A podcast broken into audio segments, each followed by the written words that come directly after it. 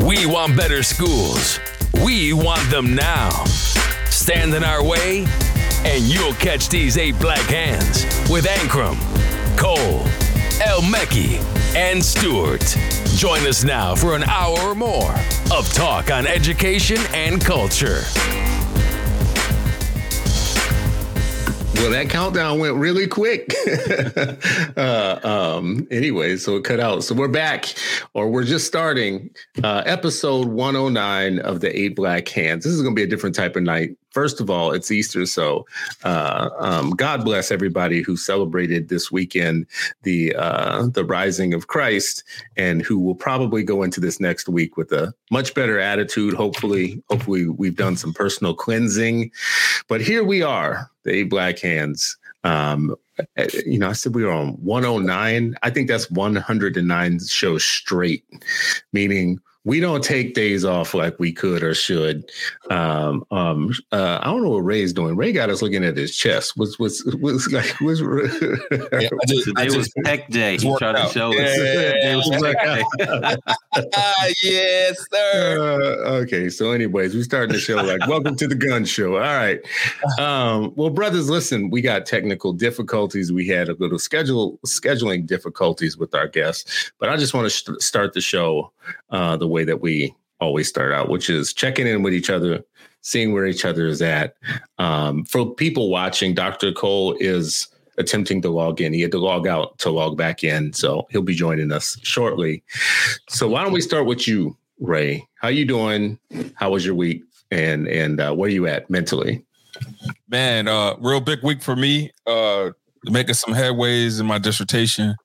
Um, my proposal uh, got approved by my dissertation chair.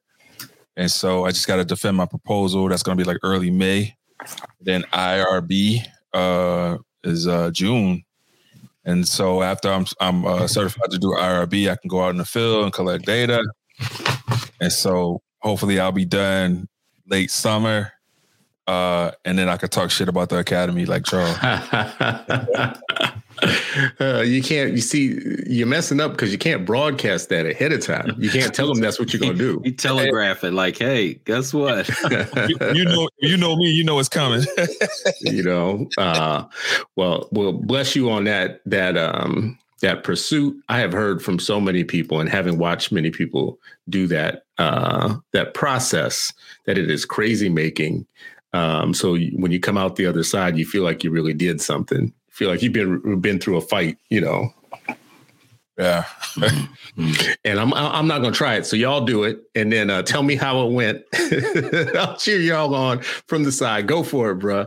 Um, Sharif, how you doing, brother? How was your week? Where are you mentally? Yeah, doing all right. Doing all right. It was um it's just been busy, man. Trying to trying to get things done, trying to get ready for this uh, teacher apprenticeship this summer. It's been, you know, uh, fun. We got our step back this week, you know, kind of look at like what we did well, what we need to grow from, all those kind of things. Um, you know, happy holidays to to everyone uh, celebrating, and congrats to Ray for that next step in that journey. Um, IRB, yeah, yeah, but IRB, overall things good. The bees look good. Took the kids to a petting oh, farm. Had a baby goat. That joint was so tiny, I could wrap it up in like one of those breads, the roll breads. could have wrapped that joint up, like just had a sandwich. But it was all good. It was a good. Wait, wait, wait, wait. You mean like an actual live goat was born? Yeah, yeah, little baby. Yeah, yeah, yeah. I didn't even know you had goats, Sharif. No, no, I don't know. We went to a petting zoo. Oh, I was about yeah. to say this is a new one on me. I know about chickens and eggs and uh, and insects, but but goats is a new one. Yeah, man, we got a um, whole Doctor Dolittle joint. Man, the girls got guinea pigs and a rabbit and uh, not a canary, parakeet. You know, it's, it's the works, bro. Mm. It's the works. Well, uh, glad to hear it. Glad to see you again, right? So uh, hey, hey, StreamYard's acting up, man. Hey, StreamYard, if you're out there, you listening to us. hey, BeLive. Be live. Uh, uh, you're about to get in BeLive's comments if y'all keep kicking us off and not allowing us to come on and whatnot. We we can we can leave StreamYard. We pay for this. We can, but you can't threaten them with BeLive, bro. That's like you know telling your McMansion property manager, "I'll go get a, a, a townhouse." You know, like it's not a real lever. It's no, it's not. Not a threat. It's What- not a real threat. What, what, what, should, what should we be looking at, man? What's the threat? You know, you know, probably uh, Restream would be their their closest threat. So.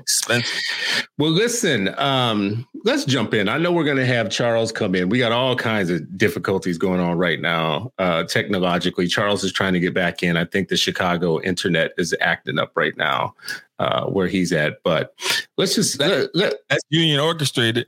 yeah. See, you, you you're gonna start that show again. Here he come. Here he come. What's up, bruh?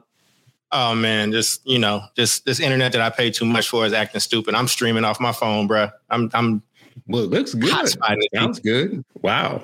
Oh, Yeah. you're using your phone as a hotspot. Okay, so your phone's gonna blow up. Okay, all right. Yep, Start probably. fires, bro. Probably. Um, well, listen, we were uh, we just went around and, and checked in with people to see like how was your week? How are you doing mentally? So I guess now that we have you here, how was your week? Uh, how are you doing mentally? Man, just keeping to myself, working, uh, working on, on on me and my stuff, and just getting my work done. Uh, today, I spent a lot of time in my yard. Uh, happy Easter, happy Resurrection Day for Yeah, folks. He cool. risen. I believe that, brother. Um, to the to the death, and thank you for His grace, man. Because we don't, none of us deserve it, but we all get it. So, um, and just been writing like crazy, bro. And that's it. I throw a lot of shit away, but I, I I've been writing, but it's good. What are you writing? Uh, multiple things. There's a report that we finishing up, and then just working on the next book. Hey, you know, I love how y'all talk like, you know, uh, you know, uh, just you know, I'm just working on my next book. You know, I'm just getting my next book done. And Oh, me uh, by myself, bro. You, you, you know. got an editor, brother. Yeah. I'm, I'm it's me. I, Yeah. I gotta do stuff. I gotta do I'm for no editor. What you talking about, editor? Anybody I'm read not me an editor, fact Theo, I don't have Oh. an editor. Like your book is coming, brother. With support, brother. bro, I- I- bro, who reads me? Who thinks I got an editor? Nobody. but like like I said, man, we gotta do for self. So my next for self book is coming soon. Yeah, well, I'll work on mine, but I'm like a challenger to autocorrect. I think I'm the inspiration for autocorrect. like, I think they better they beta test it with me. Um, well, listen, we were we wanted to go around the horn like we always do, make sure that we're good. Make and, and, you know, it sounds like from week to week we are making it and surviving. I worry that beneath the skin there's a little bit of a simmering of fatigue and uh and um, you know just I don't know any better word than than fatigue simmering beneath the surface, and uh, some of us are probably getting to the the end of our rope with working in a field where we constantly feel like we have to be arguing about things that just aren't arguable. You know, uh, things that will free our children and um, set our kids free. You know, improve the black mind by taking it and rescuing it from a school system that doesn't love it. But we wanted to talk about tonight. First of all, for folks to know, we had a guest lined up tonight to talk about um, a do a do for self mentality in education, self sufficient, do for self, self determined Black education. Um, two things happened. Uh, that I, that I want to mention that kind of got me on this frame. One, the guest who were, will probably have to reschedule uh, was in in the news for being a young person who was starting a school to to give real world skills to uh, young people in his community who thought he thought should be getting jobs but weren't. That's one thing. Since then, like within the last week, I saw Dr. Steve Perry um, actually put out a tweet that said, "Before you talk to me about charter schools or your hatred for charter schools, first realize that I'm a black social worker." Who started a school with other black men and other black staff who wanted to do something for our kids that wasn't being done. So uh, start by understanding that first. And one of the very next comments after that was from a white teacher in the regular school system who said, Well, does your school have an uh, elected board?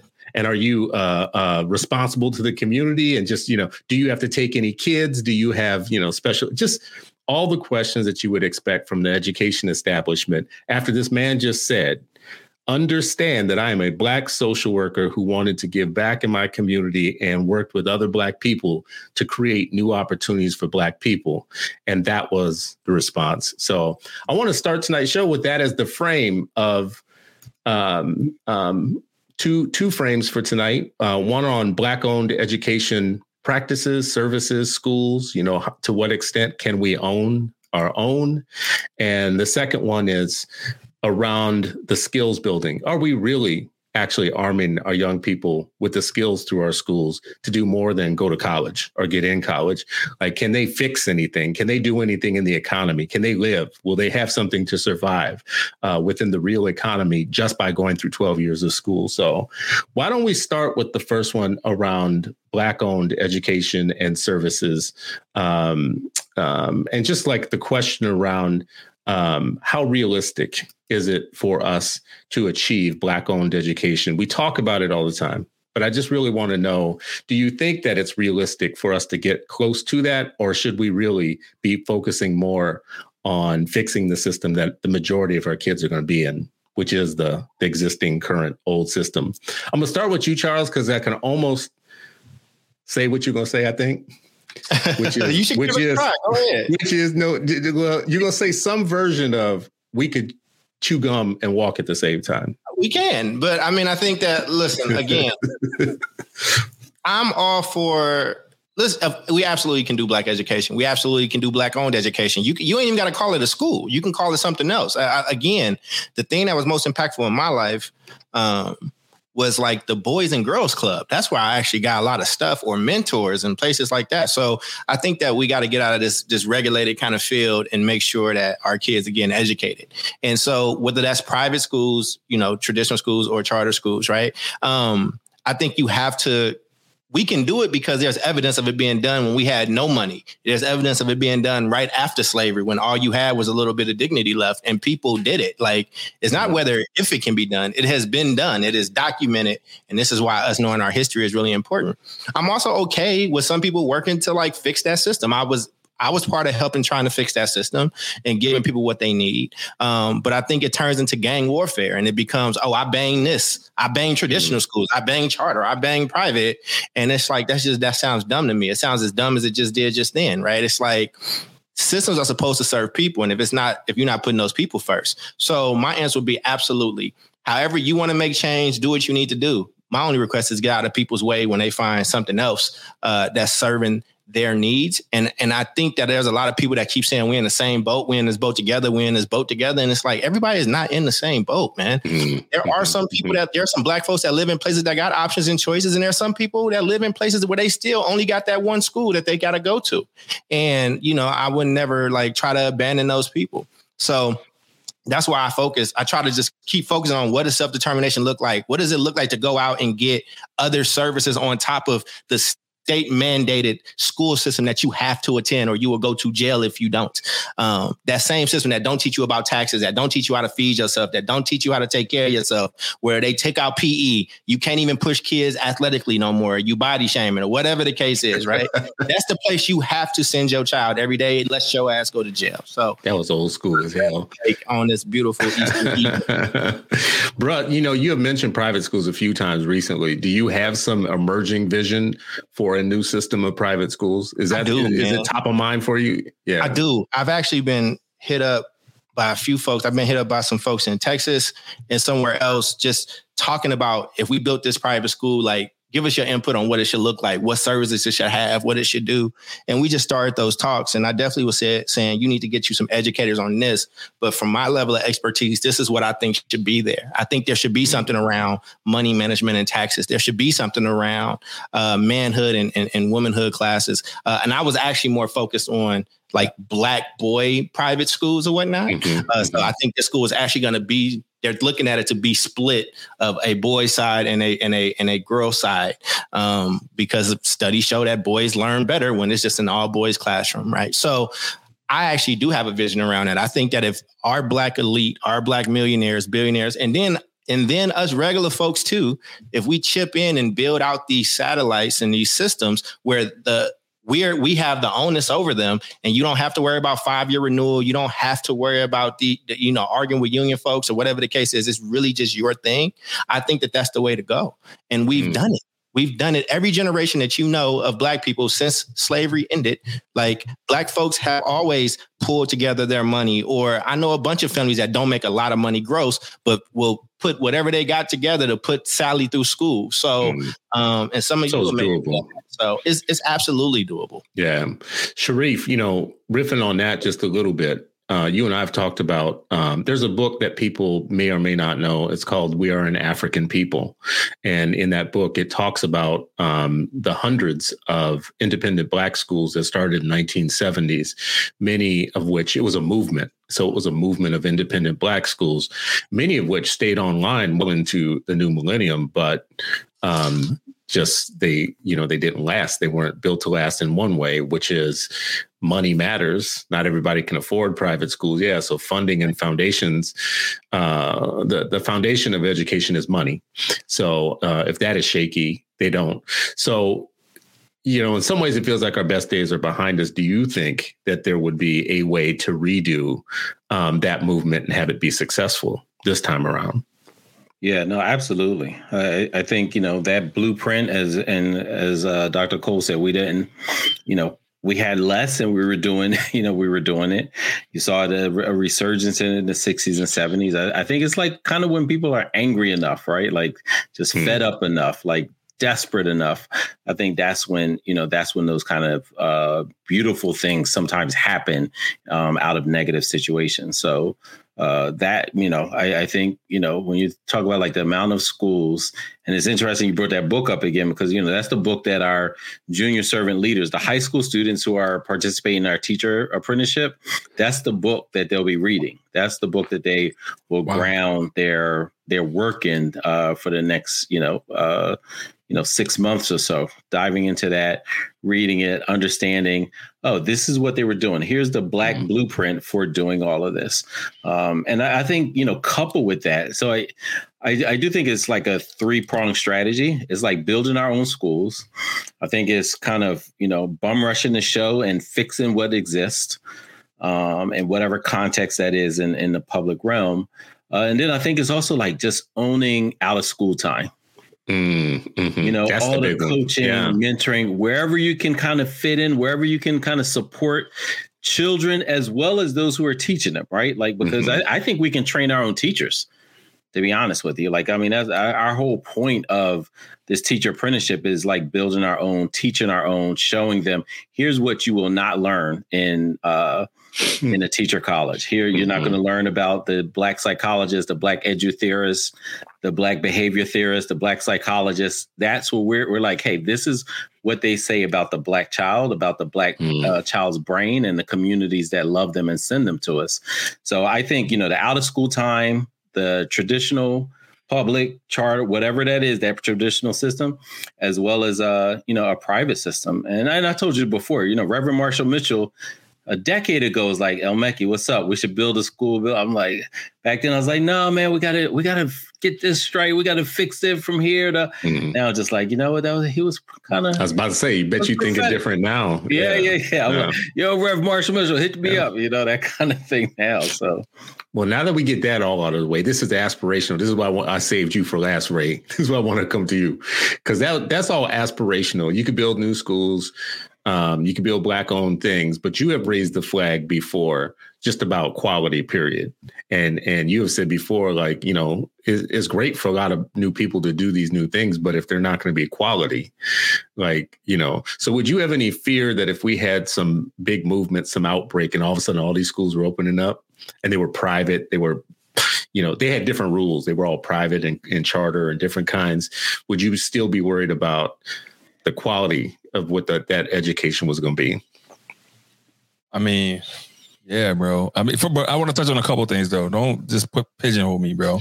I'm not pigeonholing you, but you have raised this question. You have seen, you have, no, you have seen some schools open where yeah. you have been like privately, like, I'm gonna watch. I'm just gonna watch and see and see if it's gonna be quality or not. You know. Yeah. So so here's here's what I'm gonna say. First and foremost, here's my pitch, right? So Reef, you got the Center of Black Educator Development, right? I think that with all the work that you're doing, the phenomenal work that you're doing, we should have a seed school that's based off of that to where we're training teachers through the Center of Black Education Development. That's my pitch to you. We could talk offline. Uh, Chris, Oh, my people, bro. No doubt, no doubt. No doubt. actually, actually, I'm not gonna. I have really got no people. Just call me. I ain't got no. no, no, I'm not gonna have them call you. I'm gonna have them call Kelly Seaton. Yeah, um, yeah. That's smart. That's smart. But, but uh, Chris, to answer your question, man, um, I do. I am concerned about quality uh, of that, right? Mhm. Because like we've seen some, we've seen these feel good stories, and then once we peel the layers in terms of like what's going on in these schools, uh, we still got kids that are getting to 12th grade and not being able to read. And so, uh, quality and having having a measure. So, like when the, when the I, I don't want to say the other side because I don't really give a shit about sides, and I'm not on any side. I'm on what's good for kids side, right? But when you hear folks that are like pro union and they have these conversations about charter school accountability, right?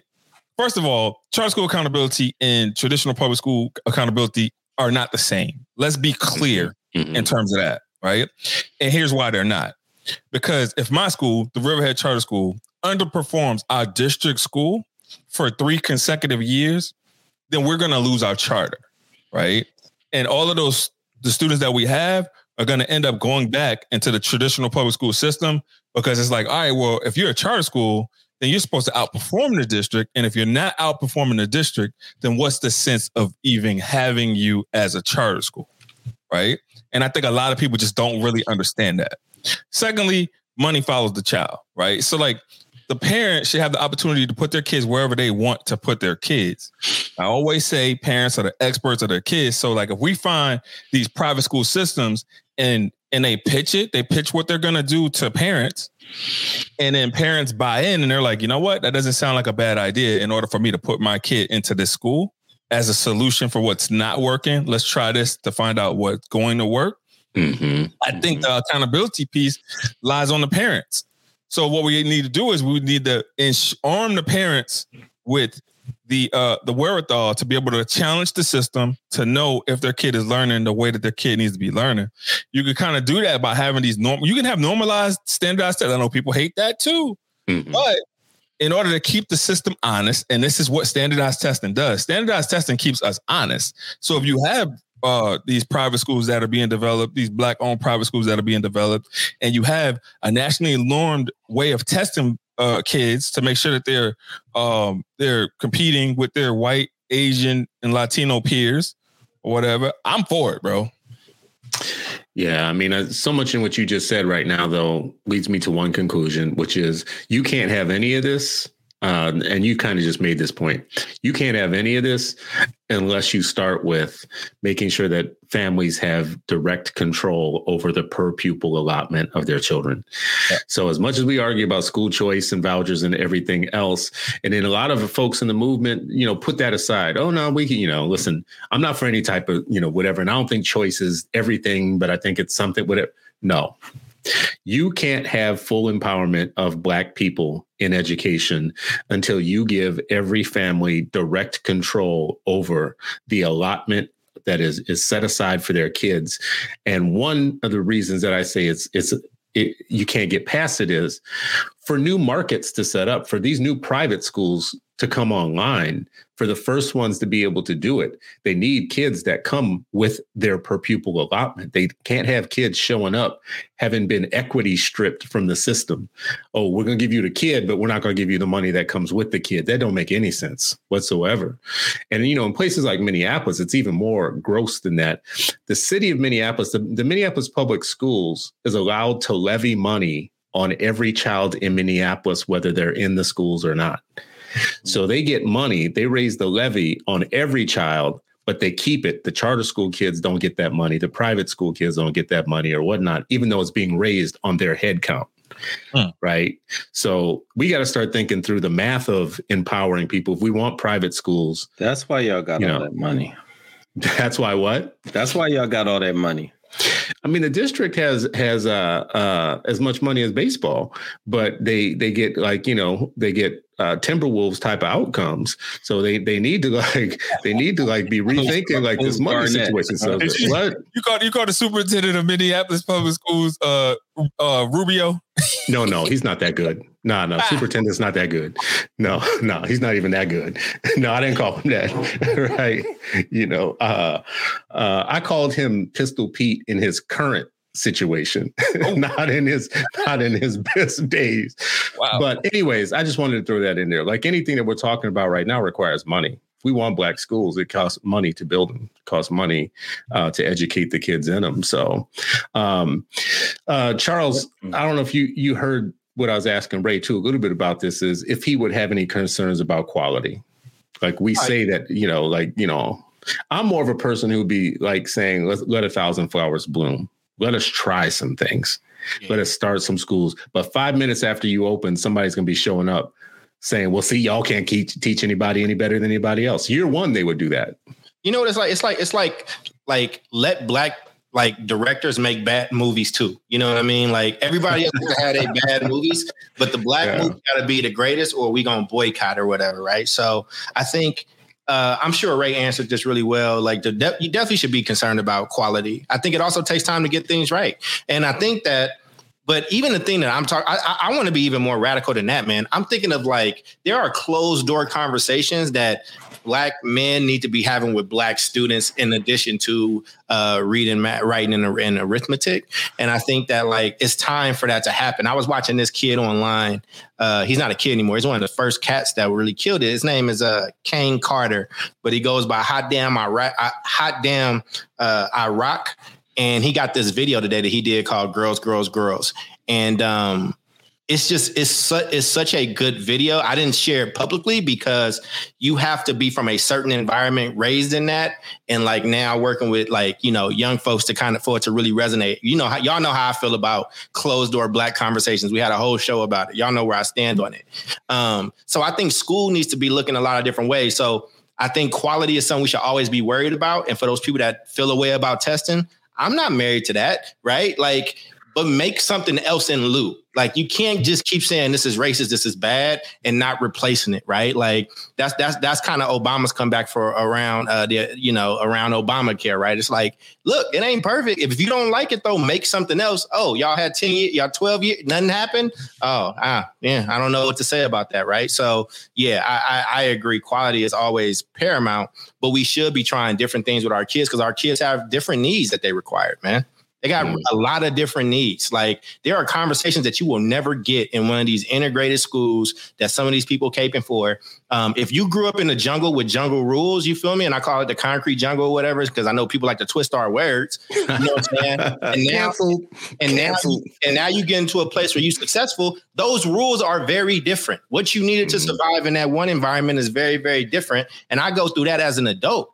You know what I'm saying? So I know I got young people where the rules have just switched on them from inside their neighborhood to now this like kind of global social media community. Um, you they need somebody to talk to them. And mm-hmm. that, that's what we lacking, man. Like we try to do all this other highfalutin stuff. We got to just even if we can do the basics right. Oh my God, you know how revolutionary that'll be. Well, let me ask you a question, everybody. Wait, wait, wait. Before you ask, yeah, yeah, go ahead, Ray. Didn't y'all do a show? Y'all did a show. Uh, I think it was you and Sharif and y'all broke down y'all went to a standardized test and y'all went through like certain questions or whatever on on the test. And when y'all were like how's this racist? Is this right was it a tweet or what, which one was it? Was it a no i did that. So i i did both because as a person who's a layperson i'm you know i'm always hearing how racist the, t- the tests are and you know whatever. So our state like most states gives you a sample so you can go and sample it, right? So my best advice to parents is like, don't listen to me or somebody who's arguing about what tests do or don't do. Go look at a sample and ask yourself whether or not you think that should be something your kids should be able to do. Should they be able to answer those questions? And it changed my mind when I went and looked at it. I was like, yeah, yeah, if my kid can't do this, like we got a problem, right? Like, like that. That's how, that's how I walk away feeling like, you know, like I spell unemployment for them in the future if they can't do this. You know, wasn't wasn't I was expecting some, you know, questions of, you know, about slaves and shit. You know, I don't know what you put it, but I got there and I was like, oh no, no, this is this is doable. The question I was going to ask y'all though is, we say all this stuff about it, it can be done, we can start new new schools, we can blah blah, blah but it's been 25 years that the charter school market has been open, uh, open for people, educators, uh, parents, community members, anybody to start a school, pretty much. Um, um, and t- in 25 years, it's like six percent of students are are in charter schools now, with a hell of a lot of effort uh, just to get that six percent. Now, of that six percent, the majority are black and brown kids, black and brown families. Mm-hmm. But uh, a market was created. Why so few schools? bro. I mean, even even though the market was created, it's still not a market that's favorable to black and brown uh, founders and school leaders, right? And so, you know, you'll have instances in which you'll get folks that will come in and they'll be good enough to lead the school, but not necessarily put in a position to be the CMO of a school or uh, develop a CMO that then is the underbelly of other schools, right? Mm-hmm. And so we still got some work to do, man. So uh, you know, I know Naomi. Shout out to Naomi, but uh, you know, they're doing a lot of work with um single site charter schools or whatever because that's the majority of of, of, of black school leaders. But it makes it very difficult to uh to replicate. I think you know I remember seeing um a session. I think the National Alliance did a session on just like replication or whatever. But man, it's tough because there's a lot of there's a there's a lot of obstacles that are put in your way, and if you don't have a favorable uh uh uh charter uh charter overseer um, like we have, like the New York uh, Board of Regents, and my man David Frank, who I plug every opportunity that I get because he allows us the flexibility to do the things that we need to do in terms of if we want to expand, if we want to do enrollment increases, if we want to uh, go to another uh, part of Long Island and open a school there. Uh, that's rare in terms of uh, charter authorizers uh, to be able to allow the folks that are under their umbrella to have that type of flexibility. But I feel like we've worked and have a working relationship with, with our authorizer to be able to do so, but not ev- that's not afforded to uh, every charter school in, in every region that has charter school.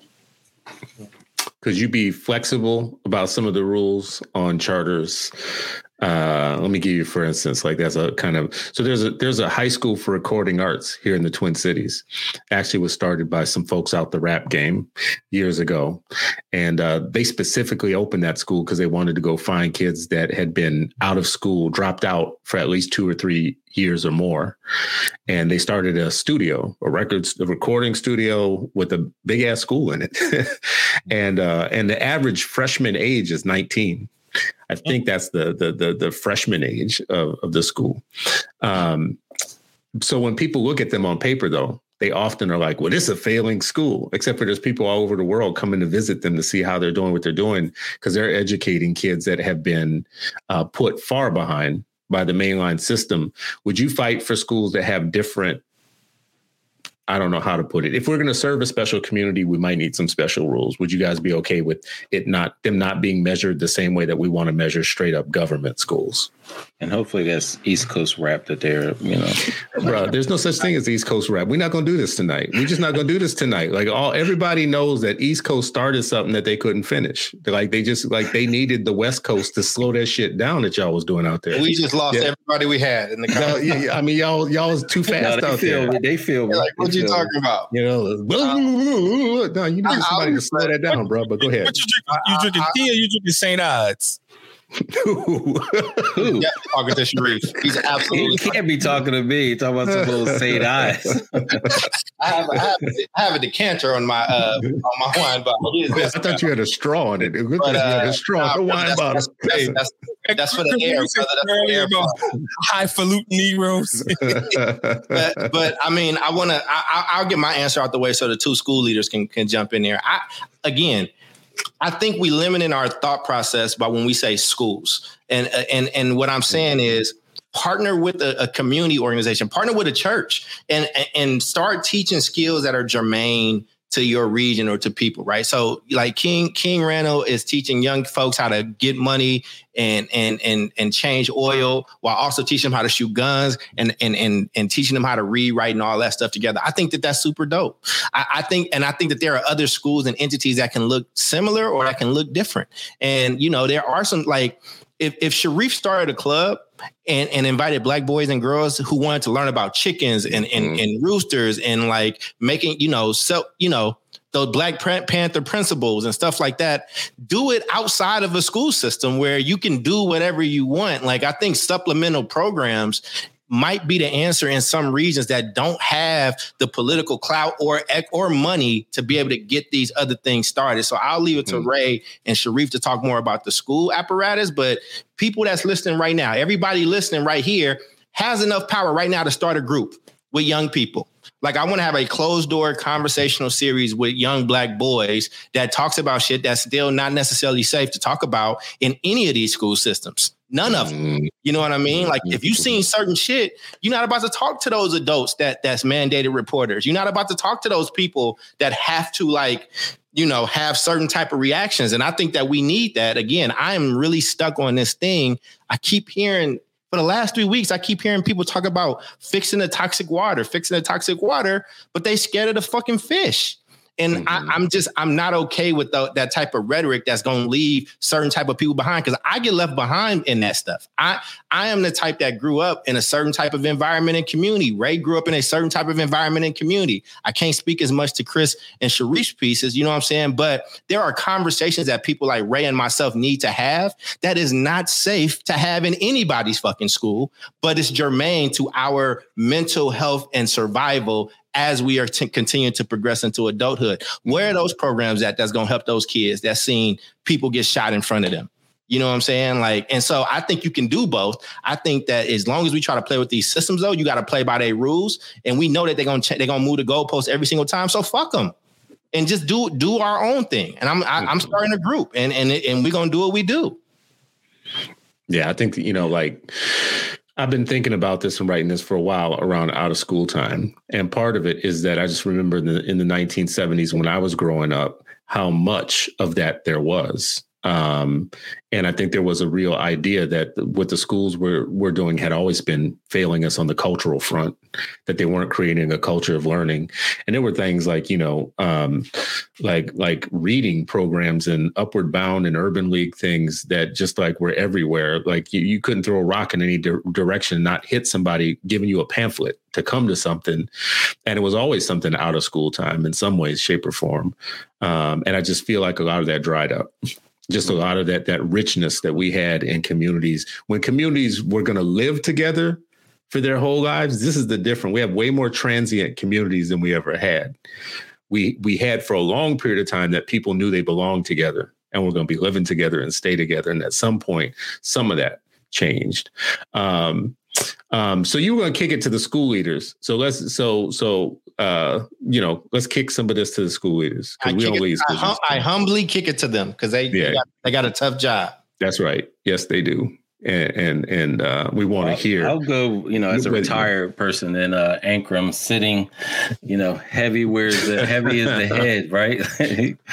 um, I, you know, I, I think a couple things. When when you talk about like schools and you describe the school that's res- being responsive to their communities, I think those are absolutely crucial. I think that's probably co- where it could start the most like you know if you look at, at places like you know and and the Schott Foundation pushes it out all the time i don't know how like how in depth or how often they do but you know uh black boys finishing school or finishing in 4 mhm. years with their you know when they enter ninth grade how many of them you know uh you know finish or the the study they did in philly where you know 87% of black boys don't get anything beyond their high school degree like no post-secondary anything 87 out of 100 right? Like and over and over again there are groups that needs to you know be that needs to be reconciled right? Like that. So i, I would actually start schools with you know because I, I think a lot of times what people will want to do is like oh let me start a school for the kids that are above grade level right? Like you know like that's that's going to be people's initial response. Well my thing is like where's the need the greatest? Need the greatest is where you know who's being pushed out of school? Who who is mm-hmm. feeling like hopeless in school? Who's feeling like you know what? The things that i'm passionate about things i want to do are not there's nowhere there's nothing within these walls right? And you know for me um, i don't see myself i don't see my aspirations my aspirations being grounded to the dust. I would challenge us to start there. It's kind of like same challenge i would give to folks that they're like i want to start a charter like you know consider you know and and everywhere has a different context so it's hard to talk Mhm. nationally when it's such a localized issue but you know consider turnaround schools where are those schools that you knew as a kid they were jacked up and now that you're an adult sending your own kids you're like not that one right? Like think think about that and Yeah. what the, what is what could turnaround look like? But again you know we, we've all brought up this out of school time uh thing man. I'm i just like i think it's so important so crucial all the different things. And we've spoken before about education and learning doesn't have to uh, go with other people's definition of it right? Like and so yeah you got to be be literate like right? We can we can agree on that. And then how do you apply that literacy to a variety of other things right? Like we're mm-hmm. we're seeing courts say you are not entitled in our schools you are not entitled to an education. You are not entitled to be able to read well. Like this, these are, are courts mm-hmm. judges who are who are sitting there saying stuff like that. And for us not to be like absolutely not only enraged but just like uh-uh we are uh, we are definitely we're accountable. You don't want to be accountable then we're accountable as a community. So i don't i don't see how we have a choice even though as in you know as you said it's been a while there have been different you know ebbs and flows but look, I remember practicing reading on uh, Dr. Suzette's uh, indoor porch, you know, with a bunch mm. of other four year olds and right on 63rd Street in West Philly, like, like right off 63rd and Lansdowne, like folk, little black kids are coming to our indoor porch practicing reading. Um, that, like, we need that times a thousand, right? Mm. So, mm-hmm. Ray, Man, so really great question. Really good conversation that's happening right now. If you're listening to this conversation, please share it, like it, do whatever you got to do to kind of get the word out there. Uh, you know, like Chris said earlier, it's Easter. We're here, kicking mm-hmm. it. It's the head right? So uh so for me, a couple things, right? So like fundamentally, I'm thinking that Head Start. I think Head Start was uh was like the foundation for me. And so uh there are a couple yeah, things. Shout out to Head Start. That's right. a couple That's right. Like the fundamentals that I learned in Head Start. So, you know, if if I could uh if I could root for anything to happen in, in, in the inner city is to be Head Start, right? Uh, and I saw some programming happening in New York with all this mo- this money that uh, the uh, the teachers union has uh has uh, ruffled out of uh, Biden that there are going to be some three year old Head Start classes that are going to be happening in New York, and that's even better to expose kids to to school uh, at that early of an age, right? Um, the next thing I'm gonna say is, man, we what we don't do is this: we don't talk to the kids, right? And I think Cole does a phenomenal job with the work that he does in terms of like bringing in the student voice.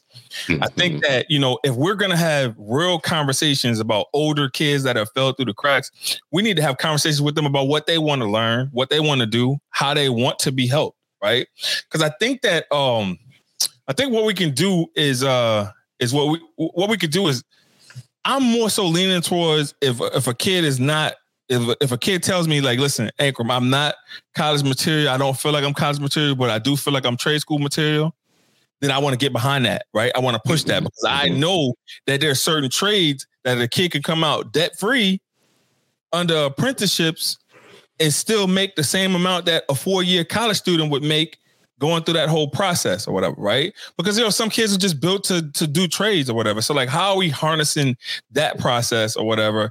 Are we putting too much attention in terms of like kids and getting kids to college and then kids going to college for one year and then coming back home because college wasn't for them and now they have this debt that uh, that they still have to pay off or whatever. So there's a lot of conversations that we need to have, and it's great that we're starting to have these kind of conversations amongst us, among us, not amongst, because I got some grammar Nazis in the in the in the uh, comments that will come from me. Mm-hmm. Among us, right? Mm-hmm. Uh, amongst, we, bro. No, no, no, it's amongst. Yeah. but we need to start having these conversations with kids. Well, listen, this is uh this is where I wanted to go with that part with this part of the conversation anyways. I think you kind of tee it up well, which is um are we using other people's definitions of what it means like to prepare our kids? Like I mean there's like uh, I mean, just to be real, there are things that you could learn in your four years of high school that can make you 60, 70, 80, $100,000 your first year out of high school. There literally are. And there's other people doing it all over the place. So are we really like thinking through, are we trying to reach the educational peak so much and seeing college as the peak that we're forgetting that um, we need young that there are young people in this world that need to get out of high school being able to do something. And and that's just the way it is. That's just the way that is going to be. And if that's true what do we do now? Like, what, what do we do now to start talking about an opportunity agenda that goes beyond just like college or bust? I mean, well, I, I, again, I, will go to get the so get me out the way so we can let these school leaders go. um, but I mean, nah, I just I just respect where they are and what they've done and their resumes, and y'all got to put some respect on Ray and Sharif's name. You feel me in these streets? Um, I think Chris, I think what you're talking about is people got to know who they are. And mm-hmm. you're not going to learn who you are in these schools, especially our traditional schools. Mm. More, probably not our charter schools, and and I'm doubtful for our, our private schools. Right, like there is a road that we have to take, our village has to take, and you know this is normally Reef's thing, but my man, my my man from my book club gave uh, had us reading this book, this uh, seeking the Sakhu, this, this the Sakhu from Wade Nobles, and he quoted somebody in it. But the brother said, "For the oppressed to really be free, he must go beyond revolt by another path, he must begin other ways, conceive of himself and reconstruct himself independently of the master. And, and I think that I know that, that I'm not trying to get like super deep or philosophical on it, but we keep sending our kids into environments that are not for them, that do not protect them, that do not love them. We are expecting them to have the rules and know the rules automatically. Let me give you, let me give you a real world example of a conversation that I had to have with real life teenagers that are really struggling through this there are two very popular artists, Saweetie and Quavo from Migos, and they got into an issue in a in a in a in a uh, elevator, and it kind of blew up. And there were these conversations that had that that needed to happen. And these were young men that were genuinely curious and wanted to have a conversation about this because they were genuinely confused our school system as is is not a safe place for them to have that conversation. It is not safe for our black boys and black women where they are, already think that black women can take more pain than average people, that black boys are older than what they are, that you mm-hmm. are already somebody's mm-hmm. threat, right? Like mm-hmm. I am all I mm-hmm. am always a consummate threat and I was a square where I came from the squares of the squares, right? And these are the same people that profess to love your babies, that profess to love all kids. But if you scared of me with four degrees and a fucking Mercedes, what are you gonna do? I thought we couldn't say that on air. Yeah, wait. I thought we couldn't say that. say that on air. I miss it because I ain't drove it. I miss it a lot. Yeah, yeah. I miss it, right? Hey, yo, I got a picture of me sitting on the hood of that jaw. This sweet. Me too. I got a picture in it. You know, the Batman. What you, what you gonna Bruce do, Wayne? Go what ahead, you Bruce gonna Wayne. do with a 15 year old black boy who's watched his mother be beat by a dude that's not her father? That uh, has been kicked out of two schools previously and knows how to handle himself in those streets, what is that person going to do when that person shows up to your school hurting and lashes out by cursing you out, right? Like these people not ready for our babies and don't want them, but it's because we trying to make our kids, we send them to an oppressor that don't fuck with you already. And like make that they have to adjust to those rules. I talk about it. I break it down and it's it's Bronfenbrenner's model, right? White folks can handle these systems better because the, the the the type of way they speak at home is the exact type of culture that these teachers have because they are not mostly white people. But when you have to mm-hmm. speak two languages, one at home, shit, three languages, one at home, one in the streets, and one at school, guess which one ain't gonna get all of me? Well, and okay, as long so as let me challenge you just. I'm just quickly. saying, like, let I, me challenge you real quickly on this spaces. point. On this point, let me challenge you real quickly because Chicago, where you're going to have a lot of black teachers and Absolutely. a lot of black kids in black classrooms with a lot of black kids, mm-hmm. never going to get some of the best jobs in Chicago because of the school system that they went through. Right. A bunch of people that look like them running those schools, uh, and so I, you know, I got a practical question, which is, you know, you're you're teaching high school, you're ninth grade, for instance, mm-hmm. teaching, you're getting a kid that has everything that you just said. They had that going on in their life for these other eight grades. They got all this other stuff going on, but you know, you got like three years before you're mm-hmm. like, it's the exit to Soulville. Like right. you're gonna be out of here. Like you're gonna need to do something. You're gonna need to make some money four years from now. You need right. to make some money right now, just to be real for you. We should be paying uh-huh. some kids just to go to school. But um, but if you're that teacher, I mean, and you're listening to us right now, you're thinking like, listen, you know, I only got so much time to be revolutionary with these kids. Yeah, they got all this stuff they coming in with, but if you come in at ninth grade like that, and I know I got until 12th grade for you to be able to learn something that helps mm-hmm. you earn in life, what? I, will give you. What do we do? I'll tell you. I'll tell you. Being the most revolutionary is doing your job well. Don't don't mission creep on what your job is. And and I'll give you a real life example in two minutes because I know y'all know that I'm long winded and I apologize up front. When I ran a youth organization, I became the boss of it, right? And I had these people under me, these very well meaning folks that came from a lot of places. Some were black, some were white, or whatever. And we had young people, and I would do this exercise where I told them to keep all their paperwork in the beginning of the year, and then I would randomly ask asked for it, and they had a, a, two days to bring it to me, right? And what I was doing was preparing them for college because they lost my FAFSA information every single year, and I got audited, Mm. right? And I had, and one of the one of the people like put on for the kid, right? They didn't hold that kid accountable, and they thought that they were doing them a favor. Right. They thought that like I'm doing this little black kid a favor by stepping out of the thing. And I'm like, no, no, no you're doing something to make you feel good in the moment. Your job is to prepare this kid for the war that they're about to be in as an adult, and they won't have you. See, at 15 year old, at 15 years old, you a cute kid. At 35, you a fucking bum. Like people not stopping. Mm, You ain't, you ain't so- cute at 15. You ain't 50. You ain't cute. Mhm. But, but, but what I'm saying is, is that Mhm. people will listen to your story if you're a 14 year old Yeah. Versus when you a 34 year old bum, right? And the world that our young people are getting prepared for is very different from the world that some of these other people come from. So I know you want to be equity minded. I know that you've been reading Kendi and anti racism, and I know it's a whole bunch of new words. The hoax. You signed up right. to be a teacher. I need you to be good at your good at your craft. I need you to like pay attention to those signs. And if you not making a breakthrough, you need to reach out to a community to help or reach out to that parent and let them know what's going on. But the job is not for you to feel good. The job is that kids leave your school prepared off of the information you are responsible to transfer. That's it. All right. Sharif, Well, I gotta- Ray, I gotta- get in I here. Both I y'all wanna get in here. I want to follow Yeah, up to this point, right? Some really good points, Charles. I think uh, some of the things that black families could do, right? Because like I, I've been in this situation myself to where when I was 18, I was on my own, right? But then when you look at a lot of folks from like other cultures or whatever, like if they go off to college, then they're coming back home. And then once they graduate college, like they're not incurring any debt. Mommy and daddy are gonna hold them down until they get their first real job, until they mm-hmm. save up a couple years of salary and whatnot in order for them to put down payments on their houses and whatnot. So I think that we need to kind of incorporate that mindset, right? Like once you're 18, like a lot of folks, a lot of folks in our community feel like once you're 18, you're grown and you're on your own and you need to do Mhm. whatever you need to do. I don't incorporate that mindset.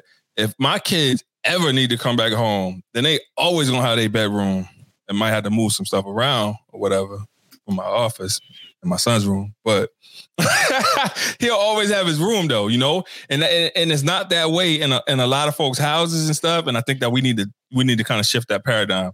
Reef, I'll come back after you for the other topic, but I wanted to bu- piggyback on what Charles was saying, on some dope stuff. Appreciate you. Yeah, I mean, I, I think these are all like really great points, and I, and I can't emphasize enough. You know, the uh, you know when Baldwin talks about the most revolutionary thing um, is about teaching Black children, um, particularly teaching them uh, well, right? Um, and like what that education means is it's the literacy, it's the numeracy, it's the problem solving. It's also be able to navigate a racist society, right? Like what are the tools? And if you ain't literate, it's going to be hella hard for you to navigate a racist society, right? So we can talk all this woke, That's West Coast Uh, slang. Keep going though. That's Bay Area slang though. But keep going. but which That- one? That is. That is. That's Which hella, one? That's Hella. hella Bay Area. Yeah, hella, that's right. hella, that's hella Bay Area. But yeah, keep that, going. there you go. Man, I, I saw some white lady in Starbucks saying that the other day, right down the street. Take What are you from us, talking it don't about? I took yeah, I was about to say you No, probably I- saw her wearing, you know, like some of I'll, her get- I'll clothes, get listen. so. I'll give credit to Yeah. you know. I didn't know that, so I appreciate. I That's appreciate. right. That's Oakland, bro. Bay Area. Hey, she's Um, from Oakland. She she buys she's buying Starbucks, but she's from Oakland, living in a Yeah. crib that folks in Oakland can't afford no more. Ah, that makes There you sense. go. That makes I sense. bought my house in Chicago, so that makes perfect Yeah, sense. that makes sense. But yeah, but just you know, like understanding that I think is is really important, right? Like you know, too too often we're like, I, I think it's a combination of the savior Mhm. mentality, like oh, I'm a, I'm a save you, and I'm gonna save you by not pushing you, right? Low expectations. Oh, you're already challenged. So I'm not going to challenge you more, right? Like you're already challenged. Like I already have made up my mind where you are and what your capacity is, and so I'm going to lower everything as far as my expectations, the rigor, the relevancy wasn't there in the in the from the giddy up, and and then I'm going to say, yeah, I'm I'm I'm teaching, I'm delivering, and I think it's the exact opposite. Like you know, um, like it, it, yes, you you have compassion, you have empathy, and you got to be able to teach your butt off like that at the end of the day, right? Like, and so to me, there is no being woke if if the child is not if you're not ensuring that they are literate, numerate, Mm. Right. able to problem solve and and chase their aspirations, right? I, and I hear build one big problem in to- that, and and I want to come back to you, Ray, because I know you you had a, another point to make. I'll just quickly say, Sharif, what you just said scared me because I got a quick chill the thing that people always say that no one's going to teach you what you need to know to overthrow them. Mm-hmm. Assata. If, yeah, if you match that with what you just said, um, the most revolutionary act can be to teach a black child well. The definition of teaching a black child well is to teach them what they need to know to overthrow the people who are teaching them. Right? Like, so who's going to teach you to fire them? Right? You, you only got seven percent of folks that could do that. I mean, like, like there it's not in your best interest in a mainstream American public school. It is not in your best interest to fully educate a black child because if they were fully educated, they wouldn't see you as a teacher. They would fire you and they would shut your school down. They might not even shut it down, they would burn it down. That's a full education. Right. Actually, that's a justice. I mean, education. that's what Baldwin talks about the paradox, right? If you're really if you're paradox. really teaching yes. black children well, they're going to yeah. question not only society but you. You right? That's right. And but where so, are some of the most dangerous places to question schools? To be the right. safest place some of the most dangerous places for children to to uh, push, challenge, and ask questions. Yeah, but pushing, challenging, uh, for them to push and challenge their educators also means that their educators can be seen as facilitators of learning right? So like it doesn't have about a whole nother level of training, right? Exactly, development, right? But like, but but you know that that's what that's what the folks that are ingrained to teach kids to overthrow the system are teaching as. They're teaching as facilitators of education not necessarily as mm-hmm. teachers right? So so it's level it's levels to teaching right? You, you're a teacher or you're a facilitator of learning right? A facilitator of learning is kind of like a promotion you get once you have mastered the art of being able to teach and so, you know, we had more facilitators of learning, and you know, we would have different outcomes. But next to that, though, right? Like I said this last week, and I'm gonna keep driving this point home. There is seven percent of the teaching field that identifies as African American. Only 1.7% of those folks are black men. Mm. But let you say something anti-teaching. And they take that shit so personal, like that you would think that they were the hundred percent of folks that were teaching, right? And the majority of the mm-hmm. time, you're not even talking about them. You're talking about these folks that are doing racist shit in the classroom and whatnot that is just anti-kid, right? right? But because they are natural capers for a bad system, because that has allowed them to be in the middle class, these folks will come at your throat cancel you and do all kind of things. I man, I saw Steve uh, Steve Perry Steve Steve put uh, something in a uh, somebody screenshot his tweet, put it in a black teacher chat. And they came after this dude and called him everything but a child of God.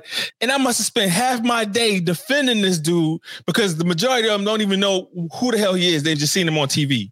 They don't know that, you know, like you said earlier, he started a school in his community, right? And then the next thing was, oh, he's a social worker. He's not educated. What the fuck does that mean? like, what, what, what, are you saying right now? Like, what right. are you? What, yo, we need people, y'all. We need y'all, but y'all don't know. Y'all, y'all not gonna know it either, right? Like, it's it's it's just. I, I thought schools. I thought schools love social workers and wanted more. I, I wanted so. more of them. Yeah, as long as you come in and shut up, don't critique as a, as anything. Five year so, as a five year social worker. Actually, we have three social workers on this podcast. Three. Mm.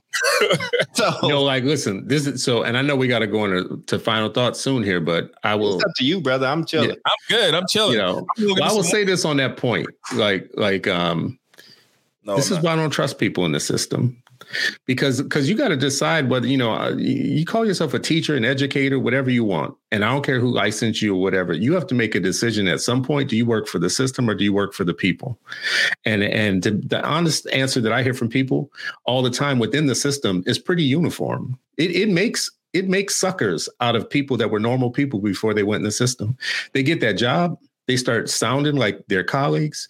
They start acting like, well, what would happen to the system if you do what you want to do? Well, what do I want to do? Well, you want to take kids out of our system. But that ain't our system we didn't build. Uh, when did that become our system? Like, like, like, I have all these problems. The concept. Plymouth I mean, Rock. Show the, Plymouth Rock. You know the crime. We didn't the, land on Plymouth Rock. Plymouth, landed, Plymouth on Rock us. landed on us, right? And this whole thing around like you know our system and what will happen to this system. This centric, system centric talk that comes out of the, the mouths of fools who have who have joined the system, work for it, have their full investment in it, and they can't imagine you talking about something outside of that. They can, they can't even imagine it. They just like like and in their mind, it's terrorizing to them They think all these crazy thoughts. Well, if you did that, then and it's all the sky is. But this is what I don't. This is all skies falling shit, you know. But this is what I don't understand about them. And and the, first of all, you can't be reading all these equity books and history books and not know that that one of the ways that you colonize a people is that you take away all of their teachers, their religion, their language, and everything, and then you control all that. Bam. And then you put them through your system over succeeding generations. Now, how stupid do we have to be as semi conscious, half woke individuals to not know that that's part of the game here? That's part of the play. Well, I'm right? not woke at all. So, so, so put that out. Well, you know, like I, am not unwoke. I'm gonna put it that way. You know, like I'm not crazy. I'm just a little unwell. But like, like, like, like, like listen. So he, here's the thing with the with the um the system centric thinkers or whatnot. They are kind of our biggest problem. Mm-hmm. They really, really are because if people can't even imagine being free, if they can't even imagine, what are you going to do about the canon? We got to teach kids the canon. Who's canon? What the hell's wrong with you? That, that, cannon is that cannon is pointed at your head, and it's meant to give you a midnight lobotomy and make you practice cultural suicide. How stupid do you have to be to, to be so system talkish that when you see a Steve Perry quote, you drop it in a, a room of black so-called educators who work for the system and their biggest problem with it is he's trying to get away from boss he's trying to do something outside of boss that's their biggest problem and these are the people that you are entrusting the intellectual development of your children to every day you are handing them to people who can't even imagine their freedom couldn't imagine them even being intellectually free enough to say, Your entire system is corrupt. It's not for me, and I'm not going to do this with myself or with my children, right? Anyways, that's my soapbox for the moment. Just on like when you you you you triggered me with this, like even black educators in the system, you know, trying to tear somebody down for trying to do something different. It makes no sense to me. Mm. But that, but, but then, where did Sharif go? Did COINTELPRO get Sharif again? They did. They got him. They got this him. This is what we doing. They said. They said, "Oh, your time is up, Negro."